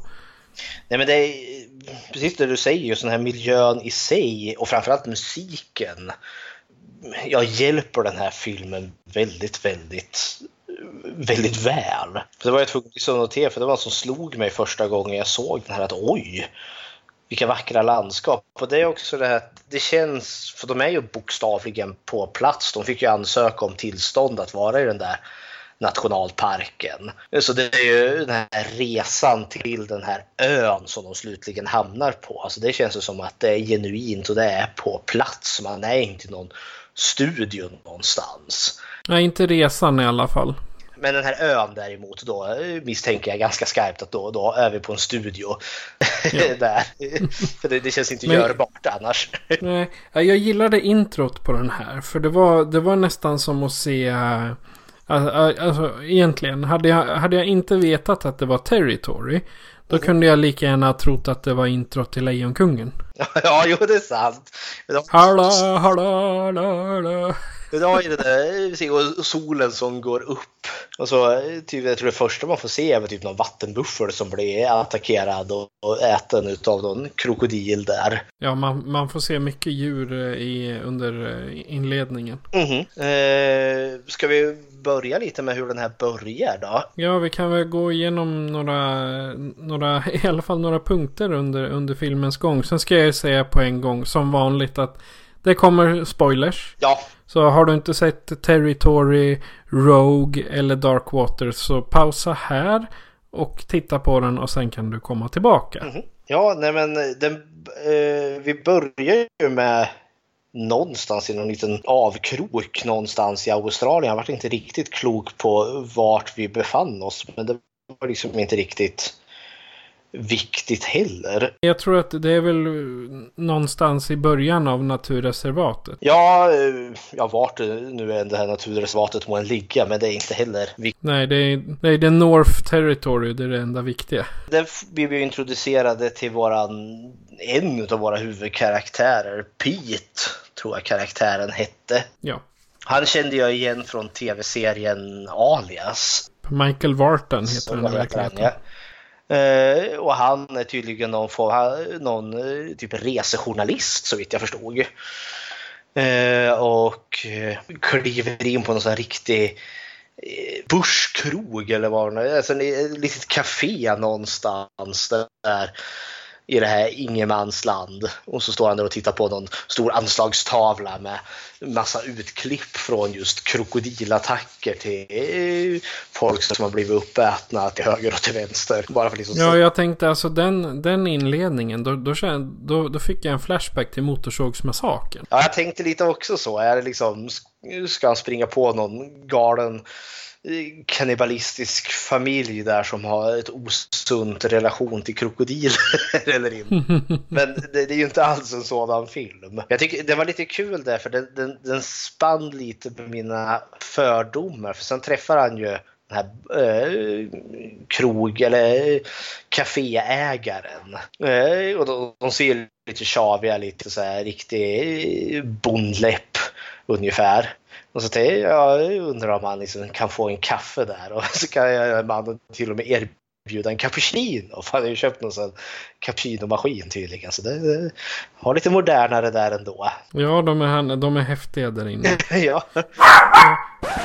Det är lite småkul tyckte jag när han håller på med sin, han håller på att fixa hans cappuccino där. Eh, och så håller han huvudkaraktären Pete där och ringer till sin förläggare. Eh, och så har han så dålig eh, mottagning på sin mobiltelefon. Så klagar han på the service is so bad out here, vilket han kaféägaren hör.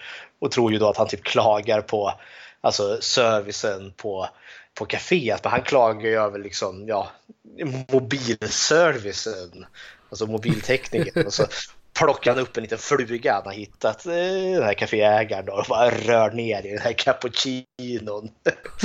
Som ett jävla med och så får vi ta hämnd. Men sen går vi liksom ganska direkt för, till den här krokodilturen. För han har bokat någon plats på någon, eh, på någon båt och ska åka på en jag kollade vad som stod på lappen. Jumping Crocodile Tour. De hoppande krokodilturen ska man ja. gå på.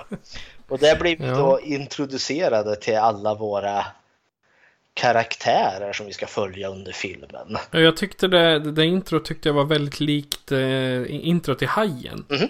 Alltså det här när de ger sig ut i båtar och de ska ut och titta på krokodiler och liksom jag, jag, jag fick bara hajen på huvudet när jag, när, när jag såg de scenerna. Mm. Nej, för jag var lite, lite överraskad utöver tempot i den här filmen. För det, det, går ganska långsamt framåt och musiken är ganska så behaglig. Och allt det här. Och vi introduceras ju till filmens andra huvudperson som då heter Kate. Ja, hon är båtguiden där. Och väldigt trevlig karaktär överlag. Eh, hon är en sån här som man tycker om på en gång. Ja, jag, menar, jag, jag köper liksom att hon är en, är en guide och en ganska bra sådan till råga på allt.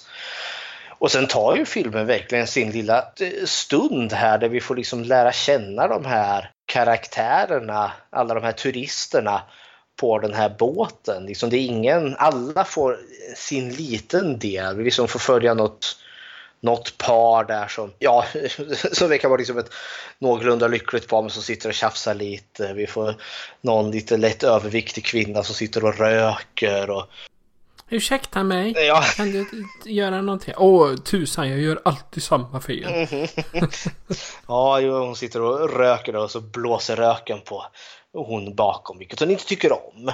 Så, så är det ju typ någon familj där, eh, en far och eh, en mor och deras typ vad kan man vara, 17-16-åriga dotter. Och man börjar förstå att eh, det är någonting som typ kvinnan i den familjen är liksom sjuk i någonting. För hon stödjer sig på en käpp och hon ser lite urmagrad ut. Liksom. Hon, ser lite, lite sjuk och lite härjad ut. Och så är det en man eh, som heter Russell då, som också kliver på.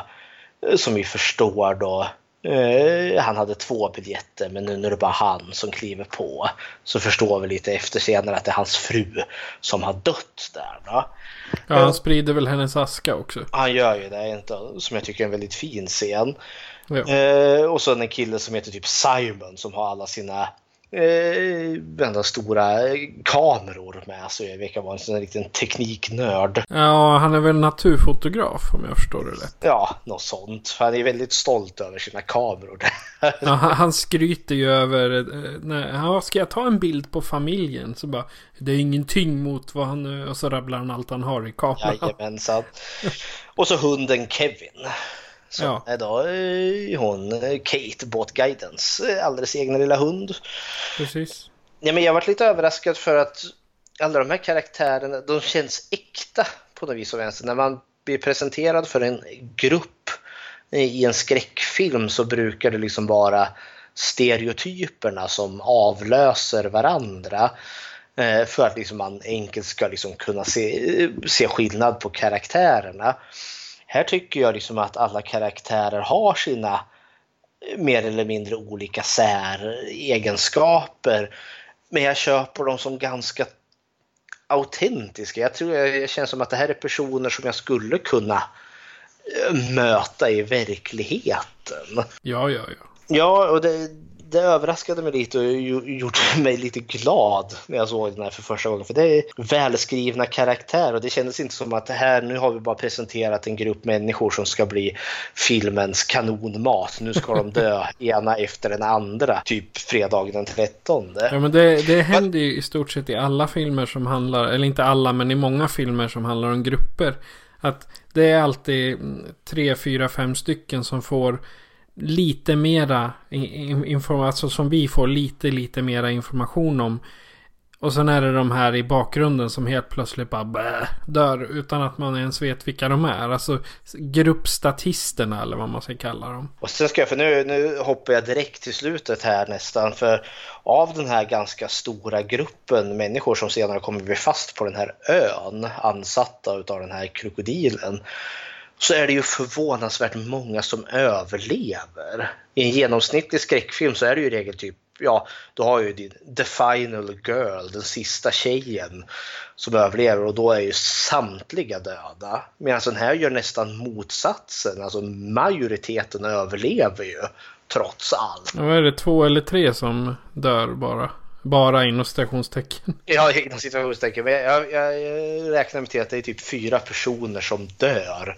Och där är det också två utav dem är eh, två personer som kommer till extra med en alldeles egen båt Ja. till den här ön. Det, det, är bara, det, det är bara två personer från själva eh, turistbåten då som eh, mister livet där på ön. Jo. Vad tyckte du om den här ansamlingen karaktärer? Alltså, jag har ju en sån här eh, tendens till att se det, det stereotypa i alla grupper. Men Mhm. För du har eh, den här familjen med sjuka mamman. Där är Ja. liksom en töntig pappa, en eh, dotter som bara gråter hela tiden. Mm. Och sen mamman då som säger Åh, jag har haft ett år kvar att leva i tio år eller vad hon nu Mm. säger. Och sen har vi Kate som är, hon är typ eh, hjälten. Mhm. Eh, den starka och sen Pete då. Han blir ju, ja, ska säga, hjältens medhjälpare. Fast han är ju, han är ju typ den mest centrala. Ja, han är han... Ja, förlåt. Ja, och sen har du han gubben med solglasögon. Mhm. Han är ju sexistisk och otrevlig. Mhm. Så han är glad att han dör ganska tidigt. Och så de här två hillbillysarna då som kommer och jäklas. Mhm. Eh, så här, de andra liksom, de har jag inte riktigt lagt nå alltså att jag har tänkt på dem. För Mm. de gör, gör inte så mycket avtryck mer än att man vet vad de gör. Är för Mm. några. Ja, ja men det är, det är lustigt att se. Han, han snubben med glasögonen, det väl han som kallas för John Wayne. Ja. Maken till hon som klagar till den andra tjejen som sitter och röker. Han är väl den som verkligen lyser eh, minst. Jag, jag gillar det så här, liksom, att han, du uppfattar honom som sexistisk. Jag, när jag såg den här gången så han är ju bland de få som håller huvudet kallt när, efter första attacken när krokodilen attackerar båten och de hamnar på den där ön. Så känns det som att han är den enda som liksom, ja nej men nu försöker vi tänka lite rationellt här och sen plask säger det bara och sen är ju han död för krokodilen tar honom. Ja. Jag har problem med, med pappan till hon eh, yngsta tjejen. Ja, För han får, ju, han får ju sån jäkla panik. Mhm. Och jag menar, nej nu måste vi rädda oss själva. Sådär, alltså hela tiden. Jag tänker så här, vad är han för fjolla? Det är det som är den här filmens styrka, tycker jag. För att den lyckas få upp den här människor som agerar i under stark stress och i rädsla, inte för bara sitt eget liv utan även för sitt eh, barns liv här då. Och det gör ju honom tyvärr ytterst eh, det är osympatisk när han väl är igång. Ja. Eh, Men jag, jag, jag, jag anser inte honom helt orealistisk utan jag köper som att det är ungefär så här jag skulle kunna tro att en människa skulle kunna agera när vi får se liksom människans kanske mer fulare sidor. Egoistiska gubbjävel har jag skrivit. jag vet, människans fula sida, hur långt är du villig att gå för att liksom säkra eh, din överlevnad och i hans fall så är det ju inte bara hans, sin egen överlevnad utan han, det är även hans dotter eh, Nej. som han vill kämpa. Det är mest där i den här scenen när de ska ta sig med rep över. Ja. En, eh, hon, eh, det är väl frugan till han med solglasögonen. Hon alltså- hänger där. Jag kommer ingenstans, jag kommer ingenstans. Nej, hon får ju panik. Hon har en extrem panik. Ja, hon är ju så... Hon är ju så skör och instabil. Eh, För hon känns ju redan innan i båten, innan krokodilattacken, så känns ju hon, för det är hon som klagar på hon som sitter och röker. Hon har, liksom, hon har ett väldigt fyrkantigt och liksom, det ska vara väldigt inrutat och, det, och det, det passar henne ganska bra. Men sen när hennes man blir dödad där ganska direkt på ön så har hon inte längre den här tryggheten som hon alltid har behövt. Och nu funkar inte tillvaron. Hon kan liksom inte tänka logiskt heller. Och det är också en sån där... Jag blir bara irriterad. Okej, jag, jag, jag tyckte det funkar för det var återigen det, mm, det är människor i stresssituationer. Och jag köper det. Jag köper det rakt. Och visst, det är ju en del för, i just att bygga spänning. För det är den här filmen som jag tycker den här filmen gör med bravur. För då, om vi ska ta just den biten när de ska klättra över, över floden eller över sjön. Eh, För, det- för då får vi backa bandet lite. För de har ju, krokodilen har ju attackerat båten. Ja, det är, det är mitt i filmen. Det Ja, där det är när de ska klättra över. Och det kommer ju för själva... Det tar ju en liten stund innan krokodilen ens gör sin entré. Vilket jag tyckte var imponerande. Och för att backa bandet ännu mer så att vi ska förstå sammanhanget. Är ju att de har ju precis liksom åkt klart med sin båttur där. Där de får syn på en nödraket långt bort i fjärran.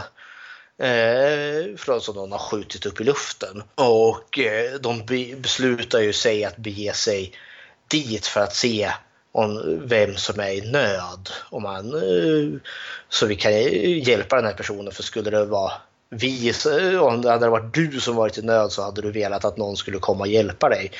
Vilket är också ett ett eh, drag som jag tycker väldigt mycket om. Att man vill ge de här karaktärerna. För de är liksom inte de här totalt egocentriska skitstövlarna utan att de kan liksom ta den här turen att faktiskt bege sig ut för att hjälpa en okänd människa i nöd. Men det Ja, gör ju man, man, man, man får bortse då. Eh, han med solglasögonen hör ju inte till den gruppen. För han säger nej, vi måste, nej, vi får vända tillbaka. Bussen går klockan sex. Jo, och, det, och jag köper men ändå så, så går de ju med, ja, de ger ju med sig. Och jag köper deras reaktioner också där för hon den här cancersjuka kvinnan hon behöver ju sin medicin och allt det där. Men så, för det är det också därför nu viker de ju av från den givna turen och har hamnat i alltså genuin vildmark. Eh, oforskat territorium, ingen vet att de är där. Eh, vilket gör att de blir ännu mer isolerade. Vilket är läskigt i sig. Och då kom ju den första krokodilattacken då den attackerar båten och då är vi kanske en, ja säkert en eh, 25 minuter in i filmen skulle jag tro. Eh, och så blir de ju fast på den där ön. Eh, och så börjar ju stressen eh, och, och osäkerheten sätta in.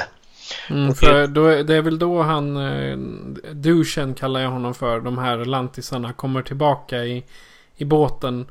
Ja, för de Eh. fick ju ett möte med Neil och Colin som de heter. Exakt. Eh, och det visar sig att han Neil är ju typ hon båtguiden Kates typ ex. Eh, och hon, eh, och de dyker ju upp igen som någon form av, ja just då liksom, hurra det kommer någon.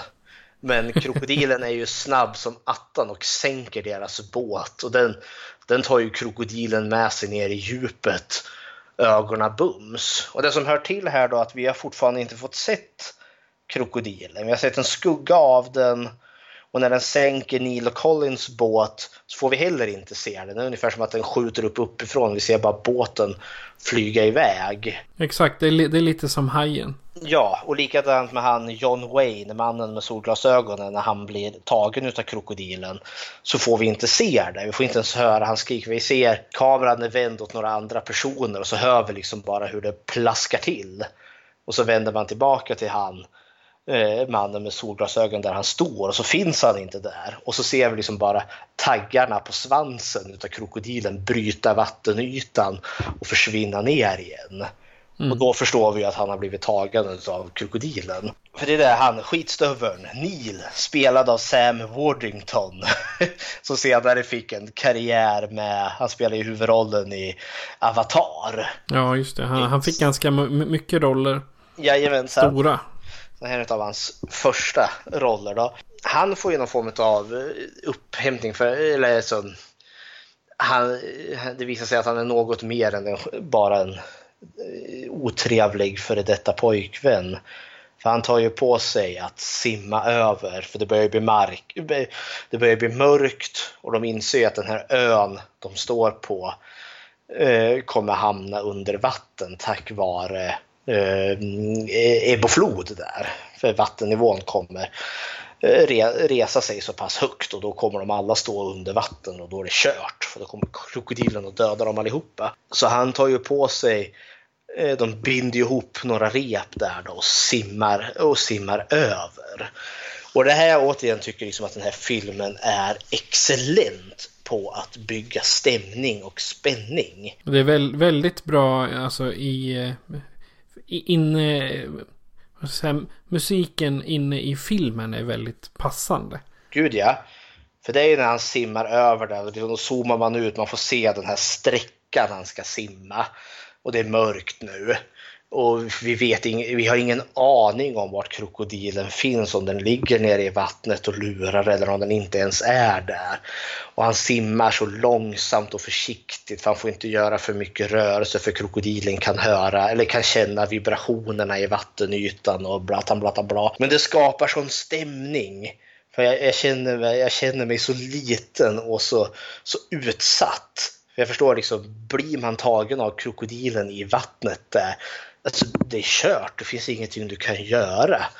Det är liksom, krokodilen har alla kort på handen och du är så liten och svag i dess jämförelse. Exakt. Men han kommer ju över och så binder han ju upp det där trä, repet liksom i trä så de kan spänna upp det så att folk kan då klättra över. Och det är då vi kommer till det som vi redan pratade om, hon som fastnar på mitten där. För här tyckte jag återigen, när jag såg den här första gången, så tyckte jag att det här, den här scenen stack ut för mig. För den fick min puls att eh, höja. Och jag har visat den här för mina föräldrar och de sagt också, men herregud, det, det, det man satt som på nålar tyckte de. Eh, för då, då, för musiken går över, alltså det är klassisk fiolmusik, eller inte klassisk musik, men alltså det, är, det är fiol, alltså det är, det är ingen syntetisk musik. Nej, de har använt eh, virknålar och dragit Jaså? på fiolsträngarna med. Det är helt otroligt.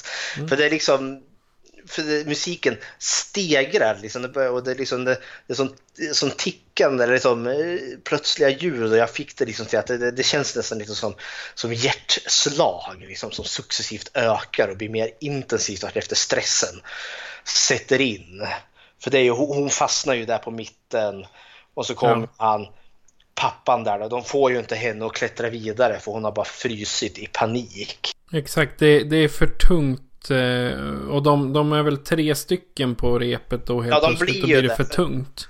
De blir ju det, för det är då farsan tiltar där, han, pappan eller maken till den här cancersjuka kvinnan som eh, tvingar upp sin eh, dotter där och sig själv och de försöker ju få honom, ja men sluta det går inte, men han vill ju bara inte lyssna, han är ju arg och skriker och svär och, och hon på, eh, på repet där, hon, hon gråter och musiken bara stegrar och liksom. Man bara känner hur allt kommer gå åt skogen. Och det är ju precis det här det gör också. Eh, för krokodilen dyker ju upp till slut, men inte på det sätt som man hade tänkt sig. Men allting, allting kollapsar. Trädet som eh, repet är uppsatt i ger ju vika, för det var tydligen gammalt och trött träd, så det lossnar vid sina rötter och faller ihop. och så hamnar de ju alla på ön där igen. Ja, de, eh, de försöker väl andra gången de ska försöka ta sig över så skickar de väl ut en eh, ryggsäck med en flytväst på. Liksom för att, för, för att distrahera. Ja, Nej, men det är det, för återigen, för nu innan det, direkt efter den här katastrofala repklättringsräddningsförsöket, det är ju då faktiskt första gången vi får se krokodilen. Ja, den, den hoppar upp va? Ja, och tar ju han eh, pappan där, han som var så otrevlig. He had it coming. Ja, men jag vet, eh, för den scenen i sig också, för det är då, den skjuter ju upp i vattnet bara padask och tar han över ena handen och snärtar iväg han med sådan kraft att hans arm lossnar ju typ vid axeln. Och det som jag tyckte var obehagligt, för den där krokodilen liksom, den är ju enorm. Den är ungefär så stor som jag föreställer mig att Gustav ska vara. Eh, liksom i långsam och manklig takt. Man känner liksom tyngden från den där krokodilen liksom, som släpar ner sin tunga kropp i vattnet. Och så simmar den ju mot honom väldigt lugnt och sansat och man ser hur den öppnar sitt, sitt gap och liksom hugger tag i pappan där.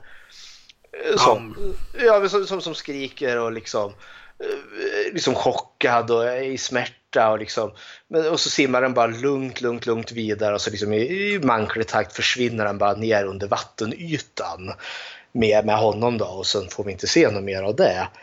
Och det är också så jag tyckte, wow, i en annan liksom skräckfilm så hade liksom det varit mer explosivt. Liksom. Vi hade sett hur han, farsan slet sig liksom i blodiga små stycken, men nej.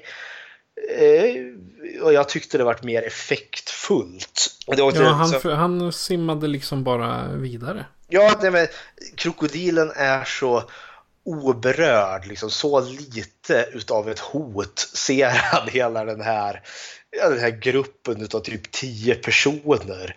Den kan, den kan liksom med enkelhet liksom bara döda dem allihopa när han väl känner för det. Exakt. Men så kommer ju till precis det som du sa. Nästa plan blir ju då att försöka simma över. Och då är det ju han, våran huvudkaraktär Pete där, han journalisten, som hittar ett eh, ankare, är det väl? Ja, kedjor i alla fall. Ja, men jag tror det är kedjor med och så sitter ju an- ankare liksom, som ska ju liksom fiska krokodil här. Ja, just det. Ja. Så sätter de ju fast de här, eh, några gåsar som de här, eller större fåglar som de här eh, två snubbarna Neil och Collins, de som kom dit med sin egen båt. De har ju varit ute och fiskat. Jag kan säga att det var ju tur för producenterna att de inte använde hunden. Ja. Då jädra hade de fått utstå hat. Mhm. Ja, men det är det också jag gillar, för de- de får upp en plan. Vi ska fiska krokodilen, bara liksom bara för att eh, då vet vi vart den är. Han blir fast, alltså de ska ju lägga ut det här betet på ena sidan ön och sen när krokodilen är fast där så ska de på andra sidan sjön då simma över till fastlandet och springa därifrån. Men problemet är att de har inget, de har inget, mm, inget bete. Eh, men sen eh, kommer de ju på att hon, Kate, båtguiden, har ju sin hund Kevin. Och då uppstår det liksom... Eh, då blir det ju spänning i gruppen för då börjar de ju diskutera liksom liksom, Kate vill ju självklart inte offra sin hund. Givetvis inte. Nej, men de andra är ju liksom villiga för jag menar grejen är det här som är, som är bra med den här filmen. Jag förstår allihop för jag kan leva in mig i Kate. Jag skulle inte vilja offra mitt husdjur. Men jag kan också leva mig in i de andra karaktärerna, som hon den här cancersjuka kvinnan som nu precis har förlorat sin, sin make där då. Att, självklart vill väl hon liksom göra allt hon kan för sin dotters överlevnads skull. Eh, men de går inte så långt i den här diskussionen för det, det löser ju sig ganska snabbt när de kommer på jo men de här Det är fotografen som går ja. ner och hämtar dem. Och han är ju lagom berusad vid det här tillfället för han har ju hittat ett paket öl som han har sett. Ja, han drack väl, om jag förstår rätt så drack han upp alltihopa. Jajamensan, jag måste tolka jag det också. Och det är det som är grejen för när han hittar den där ölbacken som de här eh, fiska, eh, fiskarmännen hade med sig. Det var ju då han kom ihåg för där, där låg ju de här fåglarna som eh, de hade med sig. Exakt. Ja, och sen och det är också sån här återigen en vad jag tyckte var en häftig scen för de lyckas ju kroka krokodilen i slutändan.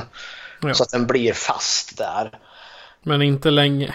Nej, inte länge, men länge nog. Men återigen, alltså jag gillade lite innan där när de har gjort upp sin plan och ska kroka krokodilen och så håller de liksom på och förbereder sig Hon delar ut eh, de här flytvästarna och sådana saker. Den här cancersjuka kvinnan hon har ju gett upp i stort sett för hon förstår hon kommer ju inte klara den här eh, vad heter det, simturen. Men då träffar hon ju den här Russell, han som eh, hällde ut sin frus aska i, i början av filmen där. Ja, just det. Och, liksom, och så får ju de ett litet moment tillsammans där han liksom, han lovar att han, han, han kan ju inte överge henne. Och jag, jag tolkar det som att han har ju antagligen förlorat sin fru i, i kanske någon sjukdom, kanske cancer då, väldigt likt den som hon har där. Då. Så han träder ju liksom in och ersätter rollen som hennes make där då. Exakt, då, då blir det en sån här eh, obligatorisk eh, bonding-scen som finns i alla skräckfilmer. De eh, står och gråter tillsammans, kramas och sen helt plötsligt så är de superstarka och supertaggade på att ta sig eh, levande ur situationen. Ja, och jag skulle väl hävda att det inte är så vanligt i sådana här serier. För då är det i regel, eller just eh, bonding-scener är ju liksom förknippade gärna till huvudkaraktärer. Liksom för att få deras karaktärer att utvecklas. Men det här är ändå så sidokaraktärer. Så ja, jag tyckte väldigt mycket om det i alla fall. Men över, över kommer de. De krokar i krokodileländet eh, som är fast en liten stund och de lyckas ta sig över alla utom eh, Kate, båtguiden.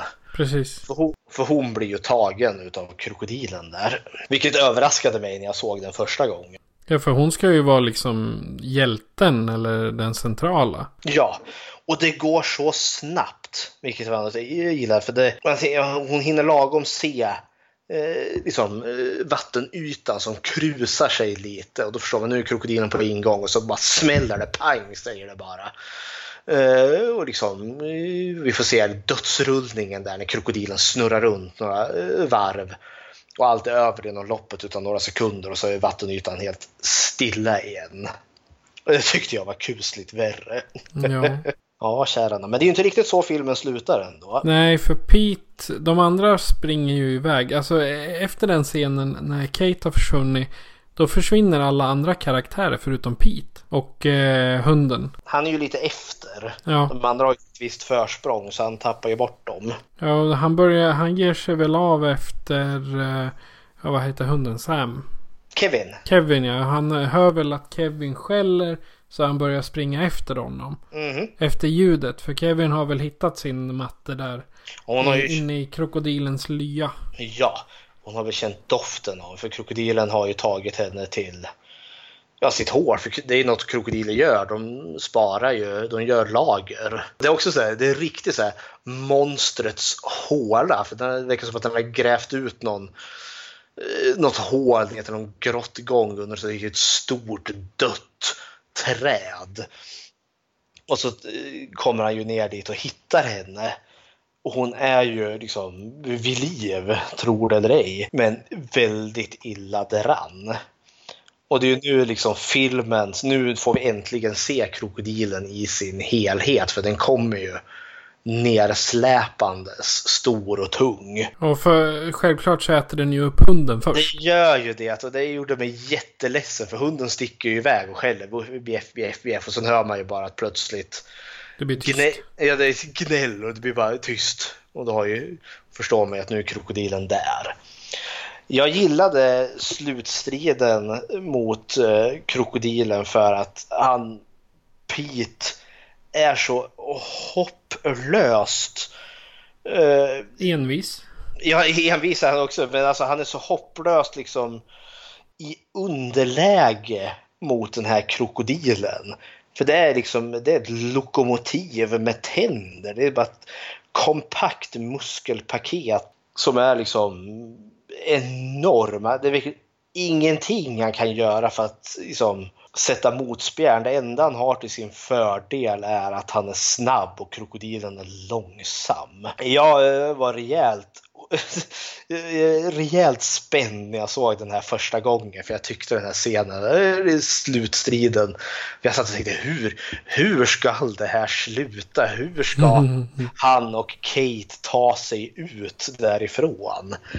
Men det gör han ju, tack och lov i en helt eh, spektakulär eh, liksom, avslutning utav krokodilen där. Jag för mig han sätter typ en pinne eller någonting i ögat på honom. Ja, eh, krokodilen eh, biter ju... Ja, han, det, det enda han har vid något tillfälle är liksom typ någon stor rot eller något. Som eh, i början av striden liksom, han kan slå krokodilen på nosen och det gör inte ett dyft. Nej, man trycker ner den i ögat sen och eh, då, då liksom retirerar krokodilen kanske tillfälligt bara, men ändå. Nej, alltså han sitter ju... Eh, krokodilen biter ju av den så att den får ju en vass spets. Ja, just det. Eh, och sen i slutet när han är liksom blåslagen så sätter han ju sig ner och har den här liksom pinnen med den här spetsen som man sätter vid ena kanten på den här stenen.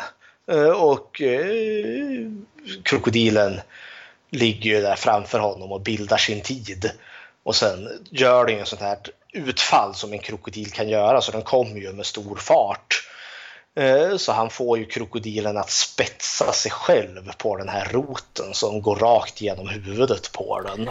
Så är det ja. Mm. Så eh, ja men det tyckte jag eh, det är väl kanske filmens mest otroliga scen för han lyckas ju överleva tack, tack vare att han har den här stenen vilandes mot ryggen så krokodilens käftar slår ju mot liksom stenens vardera sida och kommer ju inte åt honom. Och i och med att krokodilen är så vansinnigt stor så, är han så blir han skyddad på det sättet att han liksom hamnar i det här tomrummet mellan käftarna på krokodilen. Ja, det är sant. Men jag gillar också, för det är också sånt det bara byggde, byggde, byggde, byggde stämning. Och när krokodilen väl blir dödad i den här spektakulära så musiken bara, det tar bara, bara slut. Det är som att luften går ur. Och där och då kan jag liksom känna, oh, nu kan jag få börja andas igen. Och eh, ja, nej, men jag, jag, jag gillar den här skarpt. Han kom ju ut det, det jag reagerar på i slutet var att han får fingrarna avbitna. Ja, det får han. Och ändå så orkar han att slåss mot en jättekrokodil. För jag menar, i fingrarna sitter det bra många blodkärl som börjar ja, spruta. Men jag tänker att det är adrenalin och alltså, alltså han har ju inget val och han är ju bra blåslagen närmare slutet. Där, så jag tänker han, han går liksom bara på ren skär vilja där på slutet. Ja, och så är han är, är säkert lite betuttad i Kate också. Det, det, märker man redan första gången bara. Ja, ja, det är spänning mellan dem på en gång. Jo, det är det. Och de är lite o, omaka par. Alltså hon har liksom bott där ute i bussen i hela sitt liv och han har liksom rest eh, liksom över hela världen i och med att han är resejournalist och sådana saker. Så de är ju lite omaka. Hon är väldigt handlingskraftig och han är liksom så en slipsnisse från stan som inte kan någonting om vildmarken. Och då är det ju lite symboliskt att det just är han som får ta liksom slutstriden mot krokodilen då han är så otroligt utanför sitt element. Men jag gillar också hur de faktiskt slutar för de blir ju räddade. De kommer ju hitta ju resten av gruppen. Och vi får ingen sån här typisk liksom att oh så levde de lyckliga alla sina dagar att Pete och Kate blir ihop. Utan det slutar lite ambivalent liksom. Blev de ihop eller blev de inte ihop? Ja, det är inte ens viktigt för filmen. Det, det, är lite, det är öppet för en uppföljare men jag aldrig att de får göra en. För det skulle förstöra hela, hela filmen. Ja, vad skulle den handla om? Krokodilen är ju död. Det skulle, Exakt. det skulle vara intressant kanske mer att ha en sån film utan någon mordisk krokodil. Utan att vad hände sen? Liksom, hur, hur återhämtar man sig från en sån här berättelse? Men vi får ju lite cirkeln sluten för den slutar ju med tillbaka eh, till den här eh, kaféet som fanns där i början där han stod och tittade på alla de här utklippen på krokodilattacker. Och den zoomar ju långsamt in och så är det ju han där i mitten. Det står turist besegrar mördar krokodil. Exakt. Nej, jag tycker den här filmen är alla tiders. Utav så här djur som attackerar folkfilmer så är Hajen utan all tvivel nummer ett på den listan. Men jag skulle sätta Territory som nummer två. För jag tycker att så pass bra är den. Ja, jag är ju av lite annan åsikt där. Om man, om man skulle ge en eh, femsiffrig betygsskala skulle jag bara ge Territory en tvåa. För den, den håller inte för mig när man jämför med Blackwater som mm. kom samma år. Eh, men eh, som sagt, eh, alla har ju olika smak. Ja, jo, det, det är det som är tjusningen med film, helt klart. Exakt. Nej, jag, jag tyckte det, det, är en, det är en, visst det är en bra film, bra handling, men jag tycker det är för mycket krokodil. Okej, okay, och jag tycker och, inte, och jag tycker krokodilen lyser med sin frånvaro, ja. ja, nej men det, ja, alltså krokodilen skulle de ha kunnat spara på till sista, till slutkampen liksom. Mm -hmm. Då ska det vara, det, det skulle kunna vara som, alltså jag är fast i hajen här att du ser krokodilen i snabba glimtar eller du ser bara svansen så ända fram till slutstriden när den faktiska typ 80 eh, meters besten studsar fram. Mm. Och jag så, tycker nu... att det är precis där de gör. För vi får ju se väldigt lite av krokodilen fram tills och med slutet tycker jag. Mm. Ja, jag ville se ännu mindre. Det var lite där. Okej. jag gillar mystik. Vi har gått igenom filmen. Har du något, eh, någon, någon fakta att tillägga? För jag har lite som jag har läst om. Det Ja, det är inte så mycket. Det enda jag har är ju att regissören till den här filmen, eh, vad fan heter han nu, Greg någonting. Greg McLean senare då fick för stora framgångar med den här filmen Morden i Wolf Creek. Eh, som, eh, som nu eh, film nummer tre är på gång och en tv-serie har gjorts utifrån samma. Det är väl det enda jag har. Okay. Eh, det, det jag hittade var att filmbilderna, alltså de inledande bilderna, de är filmade i Kakadu National Park där de spelar in det mesta. I det norra territoriet förstås. Och sen fotona i baren som man ser. Det, de är verkliga. De är alltså tagna från händ, saker som har hänt. Ja, just det. För det noterade jag. var tvungen att skriva upp. Man får se någon inzoomning på någon. Det ser ut som någon pojke då som har blivit svald ja. hel. Utav någon krokodil som har sprätt upp. Och det kom jag ihåg. Oh, det var synnerligen obehagligt att se. Ja. Men sen eh, så. Jag, jag är inte helt säker på att det stämmer. Men det jag läste var att eh, krokodiler de sparar inte sin mat så som de gör i, eh, i, eh, i Territory. Mm -hmm. För det är en myt. De lagrar inte och de äter sannoliken inte ruttet kött. Okay. Alltså, det vill säga sånt som har legat. Utan det, där, där de har blandat ihop dem med det är alligatorer. Ja, alligatorer de samlar allting och sen de äter ju all möjlig skit. Mm. Liksom. Och ska vi se. En, en rolig fakta var att sekvensen för att ta sig över vattnet det höll de på med fyra nätter. Oh, så där. Ja, så det, det, det tog tid om man ska Mhm. säga. Eh, sen läste jag på Captain Charismas blogg. Det är en filmkritiker, en norsk. Och han, eh, han hatade Territory, eller hon, jag har inte fattat om det är en kille eller tjej. Eh, Hon skriver att eh, Territory är urkass och att man bör söka sig till Blackwater istället. Ja, ja, ja. Och så eh, ett citat då. Är Greg McLean en filmhatare? Är en fråga han ställer sig. Dåligt manus, dumma karaktärer och helt utan spänning. Det var liksom kommentaren från Captain Charisma. Och då undrar jag vad det var för film han såg eller var han på dåligt humör? För jag tycker raka motsatsen, att den dryper spänning och välskrivna Ja. karaktärer. Ja, Ja, ja. Man, man, man kan inte vara glad åt allt liksom. tydligen inte. Ja, det var Territory. Mm. Och eh, uppenbarligen både hatad och älskad ute i världen. Men sen kan vi lugnt säga att tack och lov att vi inte har krokodiler mer än på zoo här i Sverige. Så Den när, närmaste krokodil jag innehar är ett eh, köksredskap. Så, och det är jag ganska nöjd med. Det, den bamsen man, ser i Territory det är något jag gärna slipper. Jo, tack. Ja, du hörde ju mitt betyg innan jag ger en 2 av 5. Vilket betyg skulle du ge? Ja, den får eh, jag ska, eh, fyra och en halv då av fem. Ja. Jag, jag skulle vilja ge den fem utav fem men det, det, det sparar jag till hajen för det, den är ändå så strået vassare måste jag villigt Ja, känna. Och sen ni som lyssnar får gärna lämna lite åsikter på Facebook, Instagram eller Twitter. Eh, Jag ska också säga att alla avsnitt eh, publiceras också på YouTube. Eh, Och där blir jag glad om ni, eller vi blir glada rättare sagt, om ni går in och eh, subscribar, alltså det vill säga prenumerera på våran kanal. Ehm, Där så blir det dock ingen musik utav det vi lägger upp. För då kommer YouTube och slå mig på fingrarna. Aja baja säger de. Det har ju med copyrighten att göra och YouTube är hårdare än vad iTunes är. Oh, se där. Det var allt med Territory. Mhm. I, i nä, nästa avsnitt så har vi inget tema. Utan eh, ja, mer än jul då. Eh, Vi har haft eh, julklappsbyte. Våran julklappsspecial får vi väl kalla det. Precis. Och filmerna får ni inte veta förrän då. Mhm.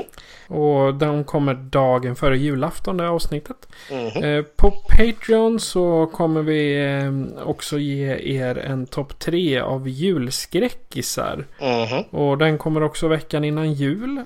Så att just nu är det ju bara Simon som kan höra den. Så tack för att, du, för att du är där Simon. Det är vi glada för. Eh, Har du något mer att säga om Territory Fredrik? Nej, jag tycker, ge den en chans i alla fall. För det är en liten sån har gått under radarn. Eh, och jag tycker den är väl värd att se en gång i alla fall. Eh, Vi ska avsluta med den musiken som spelas när de ska klättra över vattnet. För det tyckte jag var himla fräckt. Så att jag skulle säga att jag heter Patrik. Och jag heter Fredrik. Och vi säger adjö alla lyssnare. Ajöken, ajöken.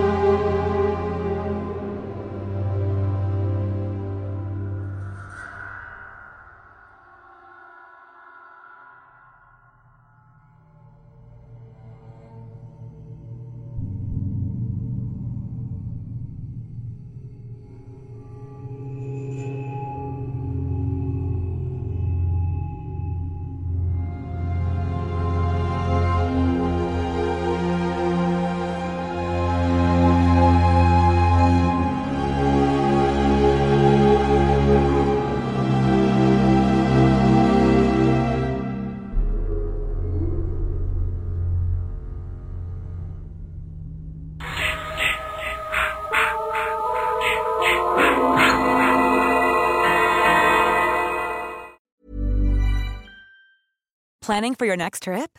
Elevate your travel style with Quince. Quince has all the jet setting essentials you'll want for your next getaway, like European linen, premium luggage options, buttery soft Italian leather bags, and so much more. And is all priced at 50 to 80% less than similar brands. Plus, Quince only works with factories that use safe and ethical manufacturing practices.